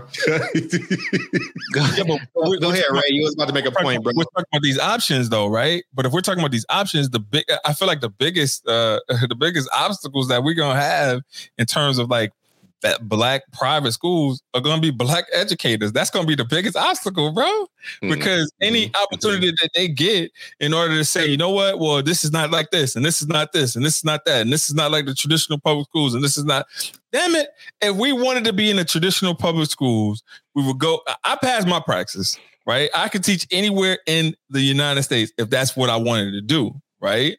So like, don't force me, don't pigeon box me in order to make me be in the classroom and be you know be miserable and not be able to and and and, and conform to your spirit dimming uh personalities or whatever that that that are spirit dimming these kids. I'm not gonna do that. Like I I think I think so macro in terms of like what we can do in education, man. This system, the system is is doomed. It needs to be reset. But there's there's a lot of things that we can do outside of this system to make it work for our babies if we just put the effort into it. Yeah, man. I, I think that's a good point. Um, I, I agree with you. Listen, I would say this, and people grab a pen and paper because I know y'all be asking for practical stuff, and I'm gonna just use my friend as an example. Here are your four rules, though. It's just very, very simple. You have to like really like know what your bar is. What is your bar that you want for your kid? Know what you're getting know the gaps and then fill the gaps. Let me give you an example of my friend who did not go to college himself until lately, t- until recently, but has put four three other kids in college himself, right? It was, hey, this is the bar I want for my son. All right, cool. I want him to know this, that, and the third. Who does math the best? Who does English the best? Okay, I'm gonna choose KIPP. I don't know much about it, but I see their stuff. Great. Damn, KIPP be having kids on lines and shit. I don't like that, man. You know what? I'm gonna surround my son around my black male friends that I respect, and that's gonna hold him to high estate. So he brings, and then he brings his son to us. We praise him, yo. Hey, you doing good? You killing it his son makes a mistake. It's a few years ago, right? Before his son went to college. And he made his son come to us again, right? And like, and he was like, no, no, no. If you take the praise from these black men, you got to be responsible and accountable to these black men about how you how you didn't do what you need to do. And then he did that. This young man is just on track to do some some great stuff. So what my friend did was he don't know he don't care nothing about the charter traditional debate. He ain't in none of these wars. He don't know nothing about how teachers is feeling and unions and stuff like that. What he knows is that he loves his son. He wants his son to have a strong foundation. You know what? KIPP is good at teaching kids how to read and teaching kids math. Not mm-hmm. so good at teaching them how to be a black man, but I got that covered. I'm gonna make sure that happens. So I think that it had the, your work as a parent never ends. And and I get it, right? You want to be able and you should be able to. Let me say this because you're not wrong for wanting this. You should be able to send your kid to educational institutions and they do the job they're supposed to do because you did your job. You got dre- you got them dressed, you fed them, you sent them, right? You know, because you got your own work to do. But what I'm saying is you have to constantly be checking your bar, where people fit on that bar and fill in the gaps. It's not fair for us to ask you that. But if you want kids that get to where you want them to get to, I would say those four steps are pretty helpful. I, I would ask my educator friends here how they felt about that advice, how they felt about his approach. Um, but I think it's very practical. And again, he don't care about none of this shit. He ain't about to get in none of these arguments. He ain't going to no union meetings. He ain't going to no board meetings. But he got what he needed out them schools. I would say that that's an amazing plan. The only thing that I would add as an addendum uh, in terms of checking the gaps is don't wait too long to check them gaps. Every year you need to be checking gaps. Well, from kindergarten. So, right. So every year when you go to your back to school night, now you shouldn't have to be in person. It should be an opportunity for you to be virtual. You ask that teacher, what is my kid supposed to learn by the end of the school year? Right and then you break that list down into chunks to make sure that your kid is learning. If your kid is not learning these things, then you reach out to the school and you say, "Hey, listen, my kid didn't master this. What additional programming do you have in order for my kid to master this particular strand that they did not master?" If they do not have a program or if the program is not working and then you that's the time for you to reach out to your resources in order to get the additional help that you may need. What are the additional resources? You could have a teacher at the church, right? You could have someone that Charles, you know, Charles went to Boys and Girls Club and whatnot. You have to then come off of your high horse in order to humble yourself in order to ask for help. I think a lot of the times when folks run into trouble in terms of filling those gaps is they're too proud to ask for help. I'm never going to be too proud to ask for help when it comes down to making my child's education better than the education that I experienced. And everybody needs to incorporate that mindset. So listen, y'all. Um, I think we should roll into to final thoughts, mm-hmm. and I think that's a powerful place to end with practical things for parents to do. Um, I do want to like as we wrap, kind of like end where we started, like thinking through what's possible in terms of do for self. Um, Charles has said it a million times, like uh, we're on our own. Uh, Geoffrey Canada told us Superman's not coming, and we keep waiting for him over and over and over again. Um, we're being sold a bill of goods that all we need to do is fully fund the schools that we have right now, and and and that's said as if it's going to happen anytime soon. Because if the only thing we have to do is fully fund public schools, and that's going to happen soon, then I'm good. right? like I'm good. But if you've been watching education policy for 50 years, that same thing has been said for over 50 years. No matter how much we were putting into the schools, it was always the same thing. Well, if we had enough funds, so that's not going to happen. So we are kind of on our own. So as we wrap, I would just ask you to think about two things that were kind of the, the focus of the show, which is one, to one, what extent uh, are you hopeful or, or see uh, the capacity for doing this thing we've been talking about, which is creating alternative paths, alternative things to do um, to take it into our own hands and do for self for our kids. And and two how realistic is it that we are going to be able to make sure that we change the game on what they're being taught so that they actually can they graduate capable of doing something. They graduate capable of going into the world and earning. Like like we have four people on this podcast right now who have found very different ways to make a living and found very different ways to have what we have in life. Mine isn't associated with anything that i learned in high school Mine is is associated with zero. Neither the only mine. only class I ever took that made money in my entire years in school was typing. if I hadn't take, taken typing, I can guarantee you that there would be less money in my pocket. But nothing else that I'm doing that that makes a life for me came out of high school or, or my time in school. So, with those two uh, those uh, those two things in mind, I'll start with you, uh, Sharif, and and uh, um, then we'll go to Ray and we'll go to Charles. I'm looking at the order on my screen here. Cool, cool. Yeah, look, I mean that piece that you said about the, the uh, you know waiting for whether it's waiting for Superman or waiting for you know the bank, you know. Um, you know, I, I just want to remind, you know, our audience knows this, but, you know, just remind society in general that, yes, the way that schools are underfunded is racist but that ain't the only racist game in town.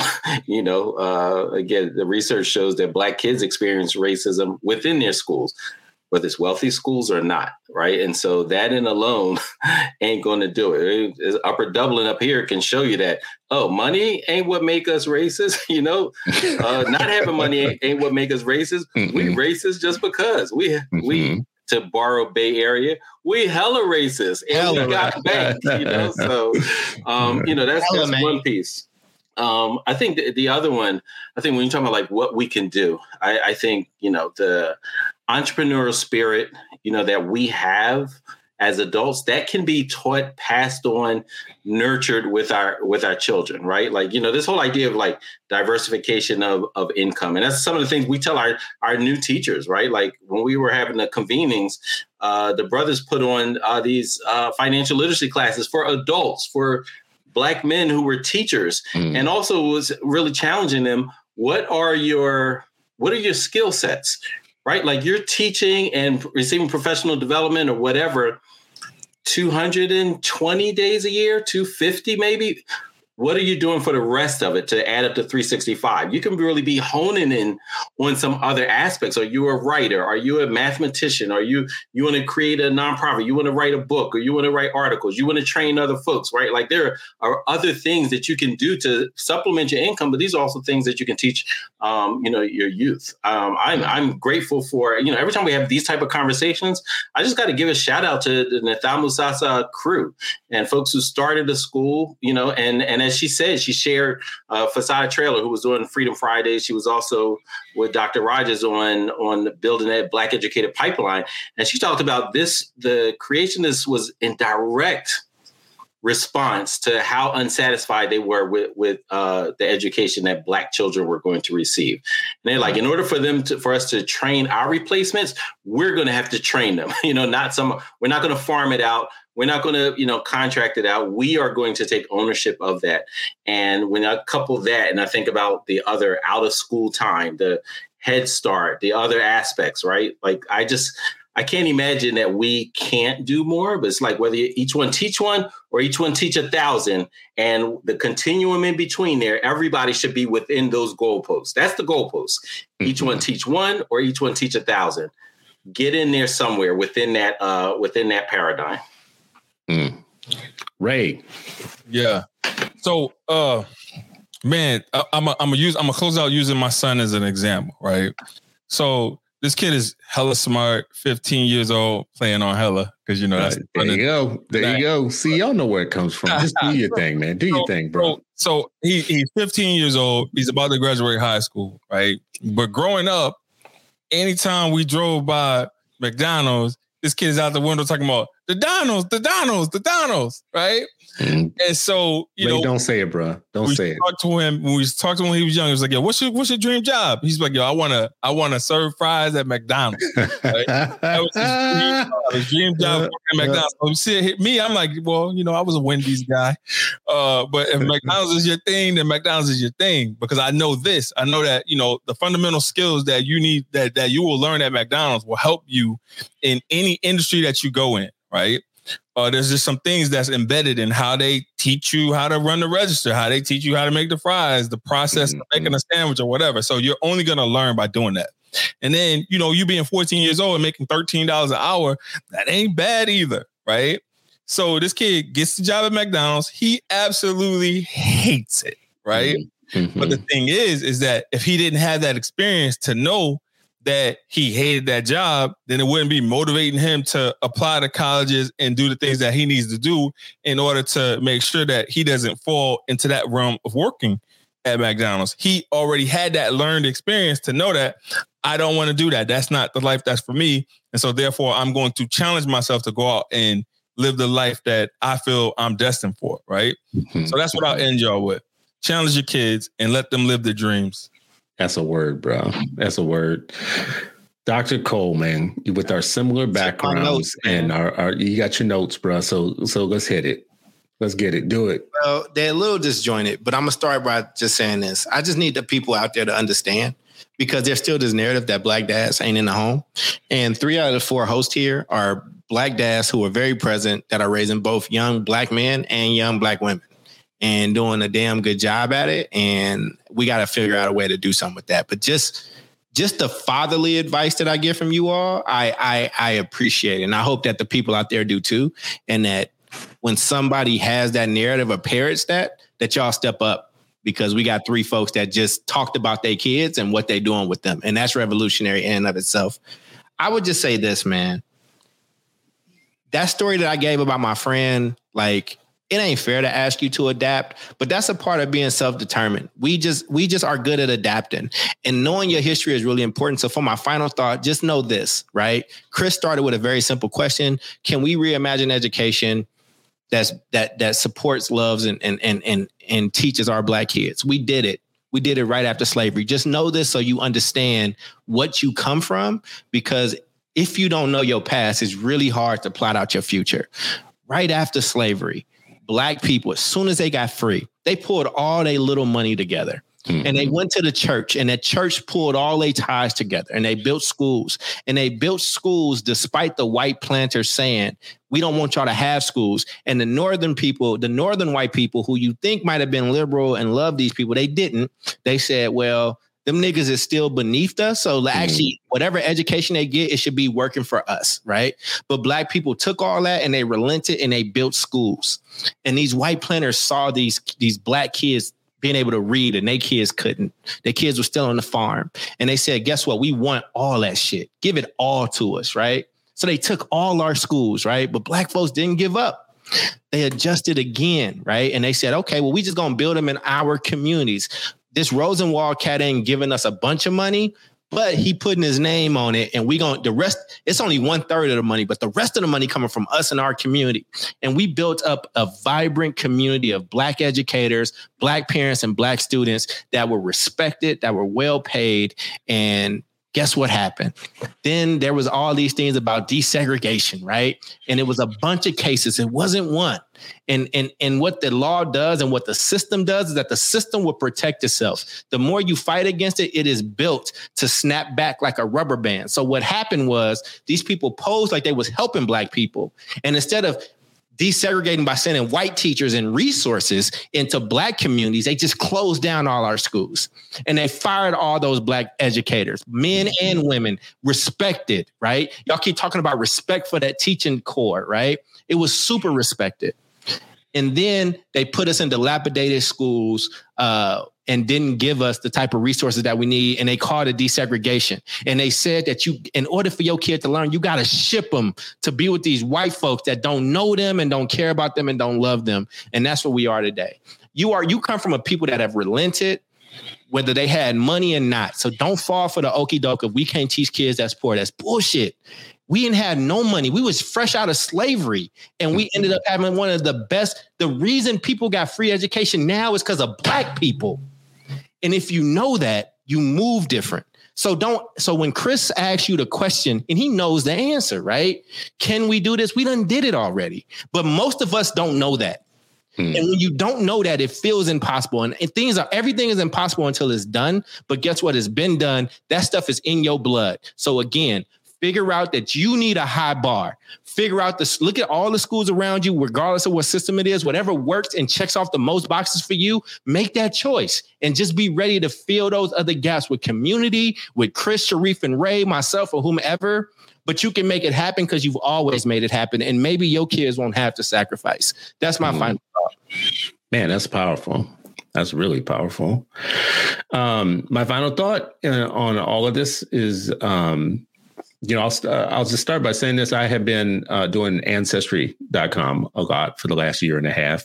Uh, and it's funny these stories I keep coming up with, but um, there's a there's a thread that I see with a certain generation, especially my grandparents' generation and one right before them, which is low number of years in schools, but people who died with two and three and four houses, multiple boats and cars, all the fishing tackle that you can you can imagine, uh, stuff in their garage to fix almost anything, uh, and the ability to fix almost anything. Small motors, uh, build houses, cabinets, floors, could do just about anything in a house from beginning to end. Married into a family like that. I married into a family of tradespeople who um, um, nothing can break that they can't fix in their house. You, don't go to their houses and find broken down stuff right? Like, and they don't pay anybody to fix any of it, right? And and um, many of them who haven't done an awful lot of college, if they have done any, but um, are driving brand brand new F one fifties, you know, uh, um, Ford F one fifties. In some cases, uh, other lesser um, lesser quality trucks um, than Ford, but but but they're living a life, and and it's all based upon what they can do and skills that they have learned. Uh, my grandfather was one of these people. He told me about built laying railroad tracks for seventy five cents a day from um, from the Midwest up through uh, uh up to St. Louis, um, and got as far as I, I think in as Mont- in Montana at one point. White boys right next to him making a dollar fifty. He's making fifty cents. They're making a dollar fifty. He's telling me he's sending home 70 cents a day or 70 cents of that that 75 cents and he's getting a coke and a loaf of bread for the five cents right? And uh, so listen to his stories right? And when he came through I learned early that industry was the way to go. Like what you can do is king, and and what you learn and what you know and all that is is king also.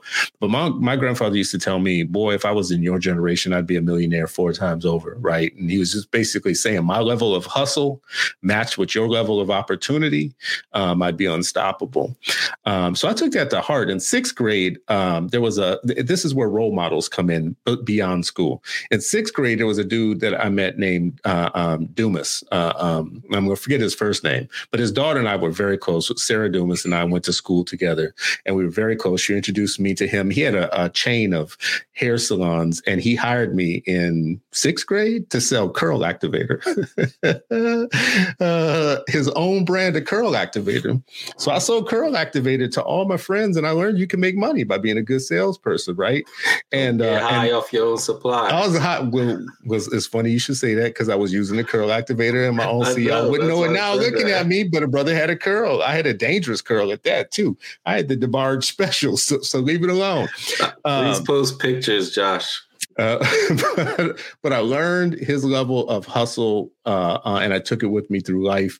I actually ended up working in restaurants. I worked as a prep cook worked as a, a, line cook, eventually made it up to a lead on the line, uh, worked in Montgomery Wards, Sears, J.C. Penney's, all of their catalog departments, worked in the Coke and Pepsi plants, uh, um, doing summer temporary work. Um, if you have, if you can name it through temporary agencies, also, I did it for like four or five years straight. Um, and all of these things led to the next thing. And this is why I think I have the, I asked this question, can we be preparing our young people to do something? Because even though I didn't go straight to college, and even though like, you know, woo, look at that. Look at Jesus jumping on me. Look at that. Um, you know, even though I didn't go straight to college, right? Uh, um, uh, I had some industry in me and some hustle, and I believe we could be preparing our young people to do a lot of things right now that they're capable of, of doing. You can learn to code before you get out of high school. That's you so can learn to do like eight of the certificate positions that Google hires for right now. You can learn several of them from home uh, within six months right? You don't need uh, uh, much more than that. So, anyways, this is my final word on it. I do think all of you, uh, your answers is is yes. We can be creating new educational capital black educational capital that we own Absolutely. that we control and and and my piece of it is to say and that prepares people. Okay see now why somebody in the comment going to bring up ready for the world? Why somebody in the comment going to bring up ready for the world? Because why how did you know that was the soundtrack of my existence for like five years?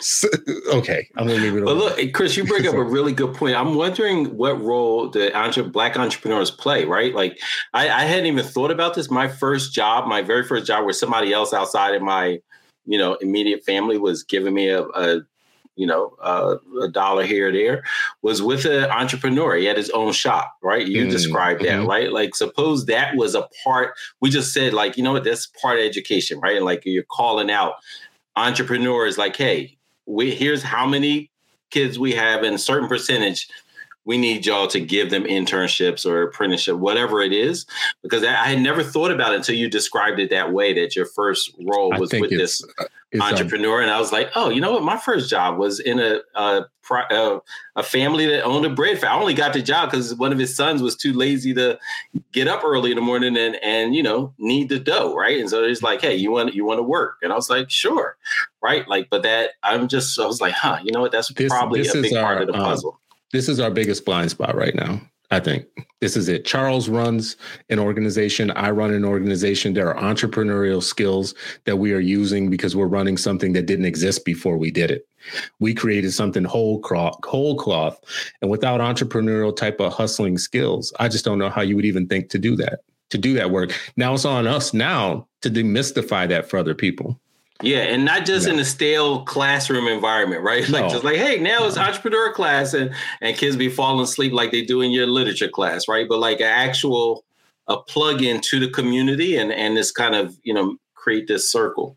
Or what Charles oh, does. Charles brings people in, and Charles is like, let me have you do this. Let me show mm-hmm. you. Come exactly. in here. Let me. And, and, it ain't that hard. And listen, man, we had kids. He showed me how to set up my camera in like 20 minutes. and, and, here, and here's the thing about the reports, right? We had a few of our kids cry, uh, like almost cried when they saw their words being written out and used. And then I walked them through everything they did because they didn't even realize they did so much, right? Like teaching ain't that hard. Like I know that we gotta like whoa, stop it, stop it. Let me, let me Here we go. Here we go. Man. Shots fired. when something is your vocation, right? The same yeah. way I can say the same thing about ministering, being a firefighter, whatever. I know that we, the only reason we let this this profession get away with saying that is because we don't want to pay them more. That's the only reason. Like brain surgery is very, very, very difficult, but don't but they get paid a lot of money to do it. You know what I'm saying? Like let's like, and if you don't listen, if you feel like teaching is such a fucking burden, then don't do it. Go do something else. You know what I'm saying? Like. If no, you don't want to be there, go there. No, but know what? No, it, it, what, is, what is wrong? Can I just ask a question? I love good educators. What is wrong with what I just said? To grown there's nothing wrong with there's nothing wrong with what you just said, but you are talking about a highly feminized occupation of people that are in their fields at any of the slightest suggestion that they can do better. They right. want you to martyr them. They want you to feel like, you're oh my God, it's a you're, tough job. It's the hardest job. You're a social worker. You're a social worker. It's listen, the hardest job not, ever. Listen, oh my listen, God. You this know what's the not, hardest job ever? Here, shoveling shit. That's and the hardest the thing. job. And, and that's eight hours straight. And knowing roofing, that you have roo- roofing is roofing, pretty hard if you do it cutting, in the summer. Cutting uh, trees. Uh, you know what else is hard? Coal mining. Coal mining is Coal very, very hard. difficult. Coal mining is hard. You will die. Trucking, you trucking, ice trucking is very difficult. Here's the point, right? It's that's a right. lot of hard jobs. it's a lot of tough jobs. White this all I'm saying is this: if you're an amazing teacher and you love doing it, God bless you. I think that that's dope. If you somebody that hates your job, like I would tell anybody else, go do something else. You know what I'm saying? But what I'm saying is, is that it shouldn't in this moment, it's not about that. It's about our kids. It is about our legacy. I'm this ain't even a message for teachers. This is a message for black parents and black students. Make go. sure you're getting what you need. Again, why are we putting our priorities are off? They're so off. If we if we worrying about the emotions and feelings of people with a career that can college, do other stuff, that got a college people. degree. That's right. And we talking about kids that grew up where the fuck I grew up at, that That's are right. ducking bullets, you better that are it. homeless, you better that say dying. It. You better say it. And I got a I got a cape for them. Come on you our priorities are off and i pray to god that i always have the courage to say that. If you a dope mm, teacher and love what you're right. doing god bless you. If you feel like you're doing somebody a favor guess what? You ain't got to do it Come on. You ain't got to do it. Uh, just said to the match to couple with what you just said. She's she's teaching poorly ain't hard at all. No, no. she is so right. You know, I'm so glad. but you know what's hard? This is what's hard. What's hard is getting hired to teach and not being able to do it and staying. Mm-hmm. and and knowing that you're going to stay because now you're kind of roped into a profession, and hey. and you have to come up with a you have to come up with compensatory thinking of why you're you're sucking wind every year. You have to like, oh, it's the kids or it's the it's the community. How this turn into a teacher bashing thing? See, this is bashing. This, is what's crazy. Bashing. Okay, see now, see. Let me, tell you this. See, see, see. This is this is what your children do to you. This is what your children do to you, right? Yeah, yeah, love it. This Thanks, is, Josh. Me, Appreciate let, that. Appreciate let me, that. Let me let me tell you something, That's right? What your children do this to ain't, you. This ain't. I, listen, if you're an amazing teacher and you mm-hmm. love what you do, and if you're a struggling no, teacher and you love what you do, you, but you're trying to get better, God bless you. You got four black men here. We have been the, we have been everybody's problem in the last year. Charles, been, listen to the word he used. Even though he said bashing, teacher bashing. Do you know what bashing is? Bashing is. You know what? You know what? You have to be. You have to be hella middle class to think criticizing your occupation is bashing. Why you teacher bashing? You're like, when the hell did I hit anybody? I ain't hit nobody. That is the most middle class feelings. Oh, my feelings, my feelings. You know what? I get, I get, I get Stop comments it. on my writing almost every day. I listen, bro. I get red pen through things that I write or work that I do, or like, hey, can you do this different? Can you do that? That's just a part of being a professional, man. What I'm saying is this: if you love your vocation and, and you in it, great. That's great. If you mm. don't, and if you it, love it and getting outcomes, don't absolutely. And, and love look, it with outcomes. love and, outcomes. And here's what I, I say I disavow you disavow about loving out. No, no, no, no. It's all good. What what part do you what, disavow? Yeah, what do you disavow? Please tell me what part you disavow. Contrarian. He don't disagree with nary a thing you said. He just being a contrarian. He's about to say some pro teacher stuff. So let's hear it, bro. What you? Oh no, no, no, not tonight. Not tonight. This is okay, n- nothing I said is anti-teacher. You know why? Because really good teachers are like, yes, I want to be looked at. Yes, critique me. Yes, yes but those are better. few. Those are few. I mean, the, listen, those are the few. Hey, that was an Al esque picture. You know, that was a what? An Al esque picture. Oh yeah, I mean he was he was very out. all, of, all I mean, look, that should be the outgoing song tonight, bro. Listen, we, y'all we already, y'all we already here on Easter. We might as well act up because I'm after this. All I'm doing is I'm gonna go enjoy a cigar after this or whatever. I, I just don't want my office to smell like cigars, but I'm enjoying you, brothers. And what I'm saying, the reason why we started this podcast is because these are the conversations. Fuck it, we we we let's just fall into it. These are the conversations we had when there were no cameras, when there were no recorders, or whatever the case is. It's Easter, and I know Ray Ankrum. I know Ray Ankrum, the person at the under me, bottom left, is not gonna stand for nobody not giving his kids what's up to his bar in education. I fucking know it. I understand it. And, and until we can have real conversations, this is the reason why I said we need our own private schools and our own private groups is because if we can't even have a real conversation about this, how are we going to really talk to a kid that's really struggling with how fast society is changing for them? That's a fact. Yeah, Yes, fact. Yeah, only one thing in society ain't changing for them. that, that anti-blackness that's been as consistent as, as exactly. the sun. Exactly. So we went through this whole episode, right? And uh, during this check-in, what we didn't episode and a half at this point. Yeah, episode but what we did, a, for the listeners and watching, this is bonus as hell. But go ahead. And if I fall asleep on camera, y'all know why. Like it's all right though. Go I'm ahead. about to finish this whole bottle. Go ahead with it. So, Chris, you um, I don't think that I don't the check-in from you. It was kind of haphazard, bro. And the reason why I say that is because we've gone through a whole week of testimony from folks. Uh in the uh Derek Sher, Sher whatever the hell his name is, the cop who killed George Floyd's trial, right? Because his, his name is not important. It's important for us to know that number one, George Floyd is not on trial. That's the first mm-hmm. thing, right? And then the second thing is, you know, you have all these black folks that are experiencing all of this trauma, thinking about all the things that they could have done differently to st- that that could have been like a precursor to stopping this white man from killing this innocent black dude that should not have lost his life, right?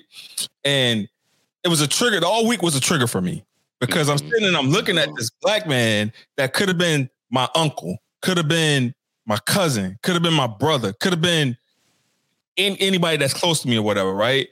And we out here, you know, debating about charter versus public. Oh, man, fuck that. I don't care about that, man. I care about black people being able to live freely, being able to breathe, being able to tell these white folks, yo, you're killing me.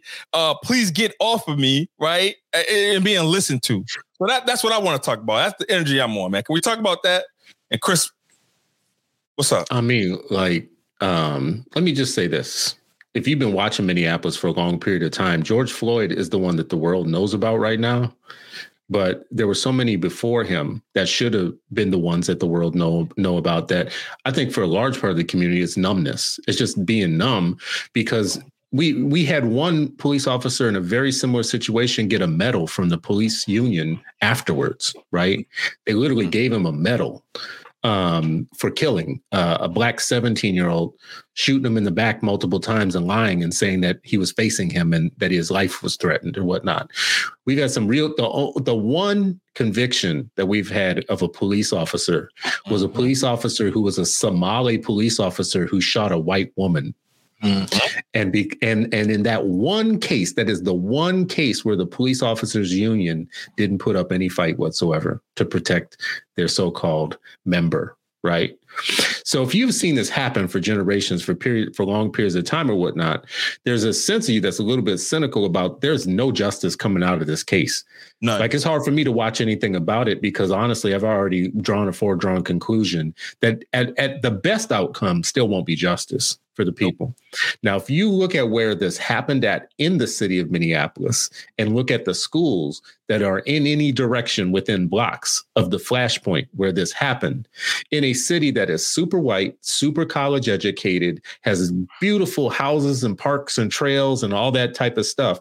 When you talk about that Dickens, you know, Tale of Two Cities type of stuff, I don't know if that's Dickens, don't get me started with the canon.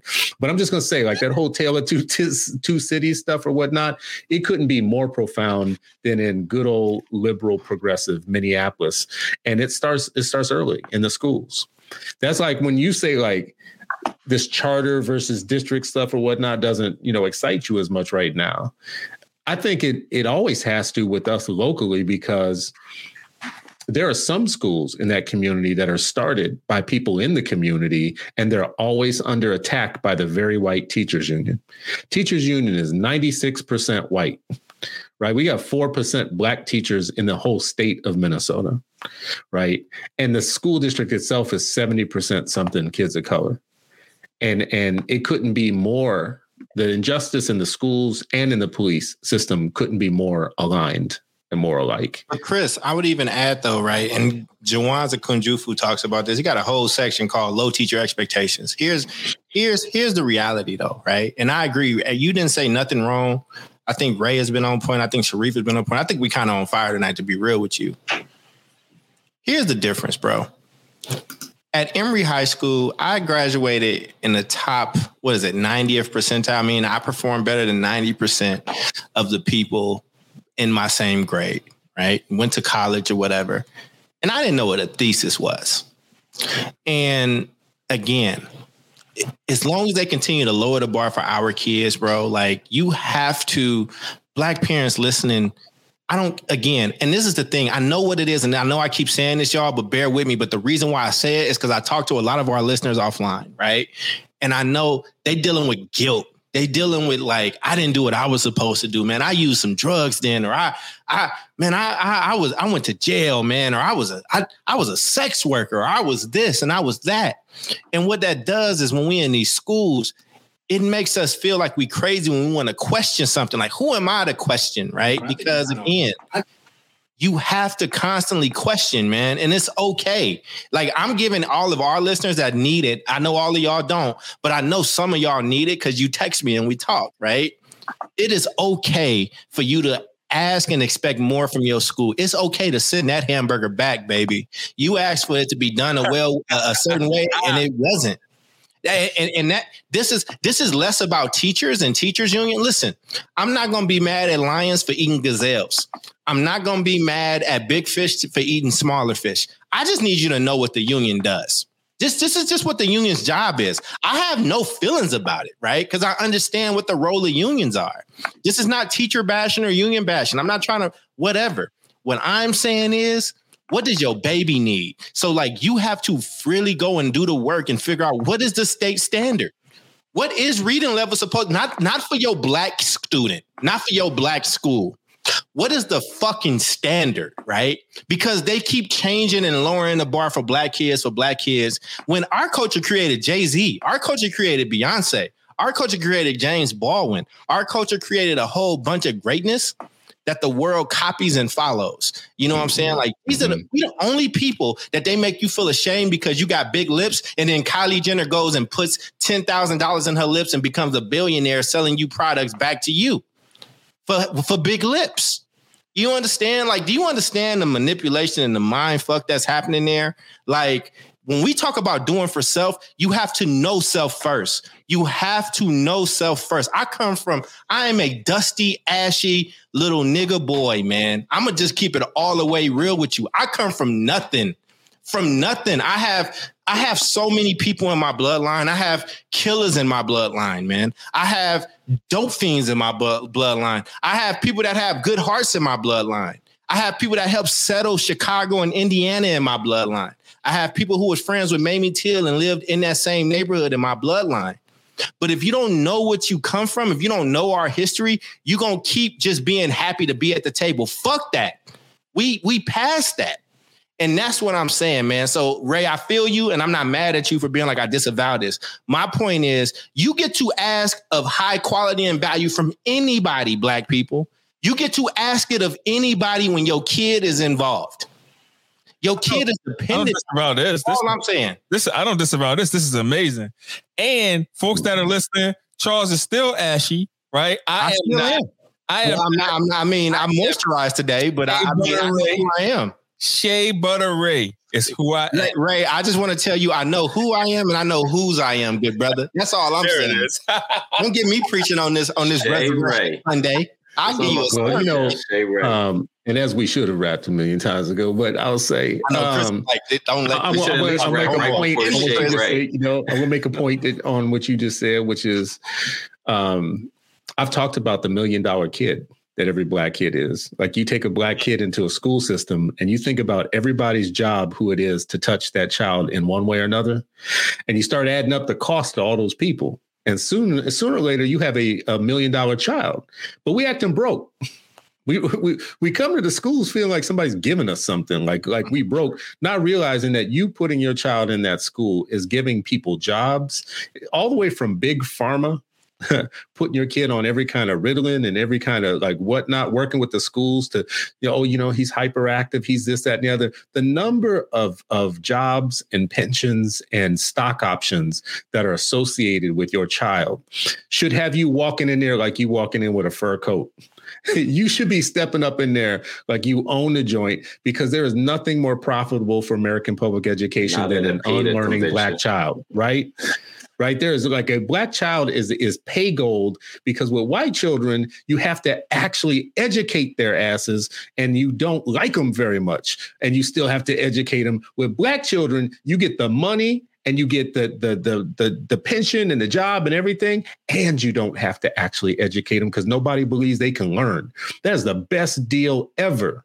So when you. so when you a, a black mom walking up with that child in your school, you better act like that child is a million dollar check and act like you wearing furs because that child is so valuable just in the way that black head count has always been valuable to the system in the United States. It still is today, but there's no place where it's more prevalent than it is for children in American public schools. That head count, that eh, what do you call it, Ray? Average daily uh, uh attendance or something like that? Uh, per pupil Is it, funding. Uh, no, it's average daily membership attendance, something uh, like that. Meaning, like you get your money based upon what that average daily, yeah. you know, uh, number of head count is. Least to your house if your kids don't show up for a few days. That's right. There are some places oh. in some cities where they do not enforce the truancy laws except for at the beginning of the year, so that they get your head count through the door and then once your head count is done through the rest of the year, you don't even have to show up. They don't even care about you. Oh, beds so, was called. What is it? Beds, B D S.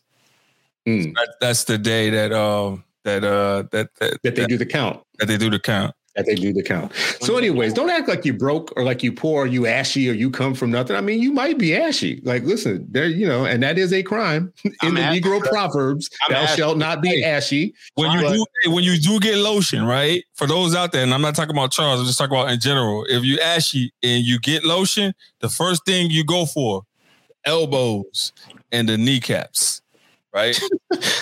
Look, Ray, Ray, look, Ray acting like he don't see I'm, this I'm, skin right I'm here. You so see much this more skin enlightened right now. you, you, you see the skin. You see the skin absorbing light. Don't don't play me, bro. So Tanae Hamilton, Tanae Hamilton says it's ADP just for the record. I don't know what the uh is it average daily participation. So Tanae Hamilton, thank you very much for putting it uh in there. I appreciate control that. So, bro. um um And you and that's why Anyway, you need a note. That's why your teachers are always so adamant. We need a note if you were out. you have to that note be is like here. your. Yes. But the you note don't is have like to learn receipt. though. That's right. Right, You don't exactly. have to learn. You just have to be here. So you know all that stuff about you being somewhere else during the day. Look, Chris, you better Um, close us out, or you're gonna get another yeah, hour, bro. Because we all motivated, bro. And Sharif needs to go No, to bed. Sharif, Sharif is not motivated. He, Sharif is not needs to go to motivated. bed. Sharif. All right. Well, listen. I don't see Sharif get 20 more gray hairs in the middle of this That's conversation. right. Uh, um, listen, y'all. This has been a powerful show. Actually, I actually like. I feel charged up. I'm ready for tomorrow. I'm ready for the week now. So, so, uh, so people watching, y'all better watch out for me this week. You know. Charles, Charles, Reef, Reef is like, well, damn, how am I gonna go coach teachers down? We got them on here bashing. teachers. I'm not listen and listen. I just want to make clear No because teachers were bashed. We're no about, teachers were we're bad. about Zero teachers accountability. We're about high expectations. We're about we're about all that. Like I mean, like I mean, we, we- that- we that's the whole thing. This is all about raising the bar and accountability to children, to the communities, and to the collective. So I said social workers, I said the firefighters, if you don't want to do the job no more, go do something else. I, I listen. I'm not a social worker today. I wanted to go do something else, and I did. Uh, like you grown. Ain't nobody putting a fucking gun in your head. And tell, Listen. Come- let's end the show, Chris. End the show, Chris. All right. So, so this, this this ain't going what this ain't gonna going say. to deter the Grown folks, the people. revolution. Um, this you is what I'm gonna say to my there. people It ain't gonna listening and watching the Eight Black Hands. This has been uh, episode 109 because we care about y'all. We keep doing this and we do it week to week to week to week. We have um, we have a vested interest in this show growing and doing better. So what you can do to help us, since we don't charge you for the beauty of this work that we are doing, especially mine, like my my voice actually particularly like is amazing. So um, so anyways, um, Josh, put that so- picture back up too. Like that, that's how we should head. You know, You can do a smooth. determination shirt So- if you want. That's so you can go to Charles uh, to his Instagram and get one of his my love language is is uh, self. Uh, I got two of them, Jones. self-determination. One for me and my right? daughter. Um, Oh, you can go you? to um, you go to citizenstewart.com uh, dot com and go to the store, and I have a plethora of, of merch that you might be able to get. Um, you Ray can join the have A Black. tomorrow. Ray will You- have something up tomorrow. We got him. Ray, Ray, Hey, Ray's gonna have something up waiting on my sweatshirt that I'm supposed to be getting for Reef three weeks ago. Anyways, um, and The Patreon. Black Panther food program, breakfast program. Oh, right, right, right. I got you. You, okay. See, we trade and making deals right on here. This is the blackest part of the show right now. So, um, so anyways, you can join our Patreon. Which Charles, where's our Patreon? Patreon is at patreon.com slash a black hands. ABH. So Patreon. We have been growing a slash movement. ABH. Yeah. That's right. I want to give a shout out to our current uh, Patreon members who have been putting up with us for a long time. We have been doing things like uh, a book club here and there. Charles has done some some teachings and some learnings in there. We are going to be doing more work in there, and that is always the promise of the Patreons. Uh, You know Shout I'm out to the gonna do Patreons who are leading I'm book I'm clubs this- too. Chris, you did such a good leading show tonight, and I'm always motivated on Resurrection Sunday. So I have the early copies of the audiobook is done. Audible has it or whatever, and they'll release it whenever they release it. But I'm gonna go put the full audiobook for free in the Patreon. I will do that tonight. So if you a Patreon member, you will have early access to the audiobook uh, of Beyond Grit and Resilience.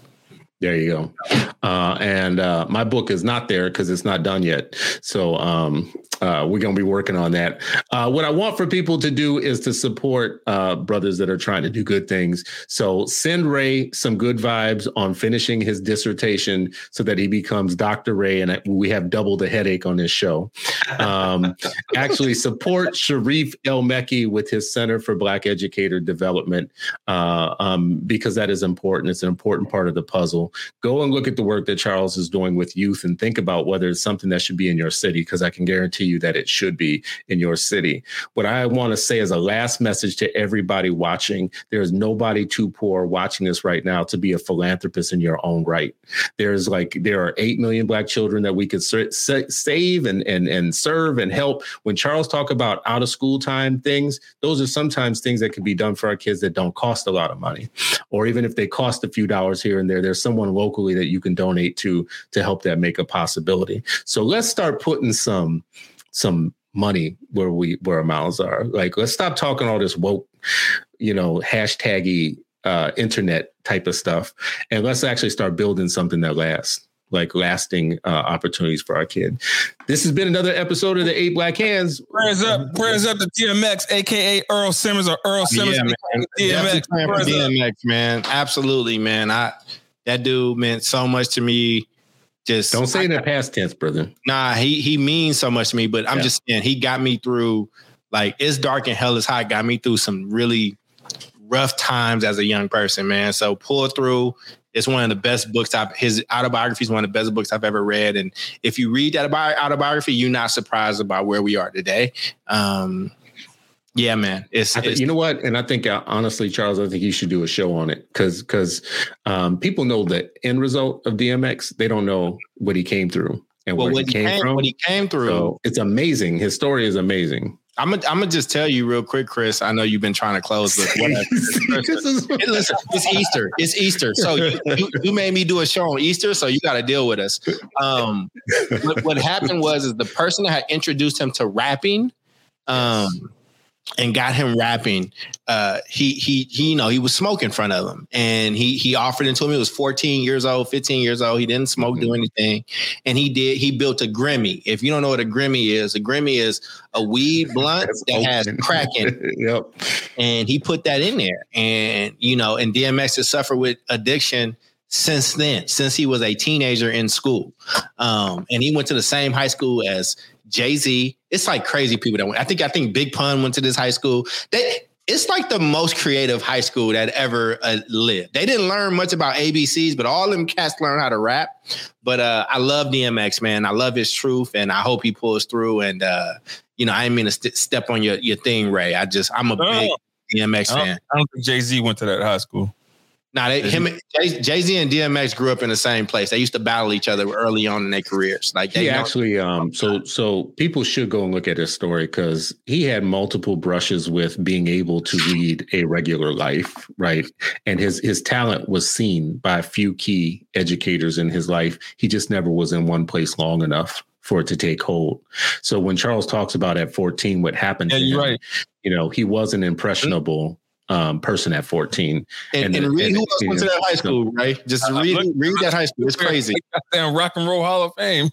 read that. Read, read the people that went to that high school, that same high school. I see Jay Z. I see Busta Rhymes. I see Biggie. Mm-hmm. Uh, mm-hmm. DMX.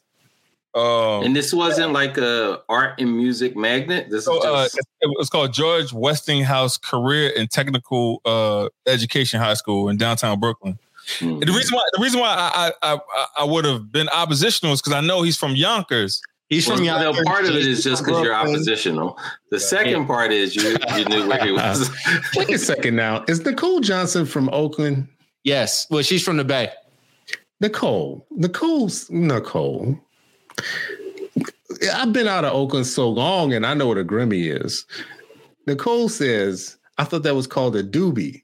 I don't know if yeah, well, I think they call other different things in different no, no, no, no, no, no, no. Doobies is just weed. Doobies is just weed and blunts. It's just it's just weed. A Grimmy yeah, a Grimmy is uh, is a crack is a crack joint. It's weed it is, with though. crack sprinkled on it. It's, it's right. weed with a crack kicker. Okay, yes. that's what it is. It's uh, y'all gonna learn today. People watching tonight, you getting the bonus bonus. You're gonna well, learn you know, tonight. Again, my second book is called Crack Baby Residue. So I mean, this is uh, we what tried I, to we tried to get him to change that. People, I'm never changing it. I, I am. Uh, tried to get him to change that. everybody thing, has tried to get him to change that. Yo, y'all have no idea. I have to go to such a place to write that book, like I go out to the um, when I'm in Oakland, I go to the shelters I grew up in. When I'm in Chicago, I grow I go back to Maywood. in the old neighborhoods or whatever. And I'm gonna take a trip to Kentucky uh, to where I live there, and my grandmother's uh, you know, her her tombstone, and I'm gonna just write, bruh. Like I gotta go to a place to write this book, but Crack Baby Residue will be out uh, before the end of the year. Yeah, you could have called it Iran Contra. I, I, like crack baby residue, CBR baby. I got, I got, I got, I got playlists and everything. It's every chapter is, an, is a song. So mm. every chapter is from a song that played a part of that time. And DMX is in there a lot. Like I have like two or three DMX like song chapters. So it's it's I gotta go to a place, man. I y'all ain't heard from me in like weeks and weeks. Like I have to go to a place to write it. This this is not an yeah. academic book. The first book was academic. This is a very uh real uh popular book. So it's gonna be interesting. So so my book uh, called uh uh, my book, uh, uh, old, old English forty uh, residue, will be out next year too. That'll be out next year. So. so. Charles got his book coming out. We actually yeah. have the uh, the skeleton for the Eight Black Hands book, but you know balls get dropped. It's coming. It's coming, y'all. So, anyways, you have been listening messy, to messy oh, the show. So go ahead, because uh, because I, I just want people to know, like, listen, taking us all the way back to the beginning. Just if you've been watching us for a long time, this is how this show started. this is exactly how the show started. We were having these kind of conversations on Zoom. I think it was Zoom. I think but before that, it was just on the phone, right? Just, it was on yeah. the phone. It was in person. It was a lot of stuff and and it would go just like this.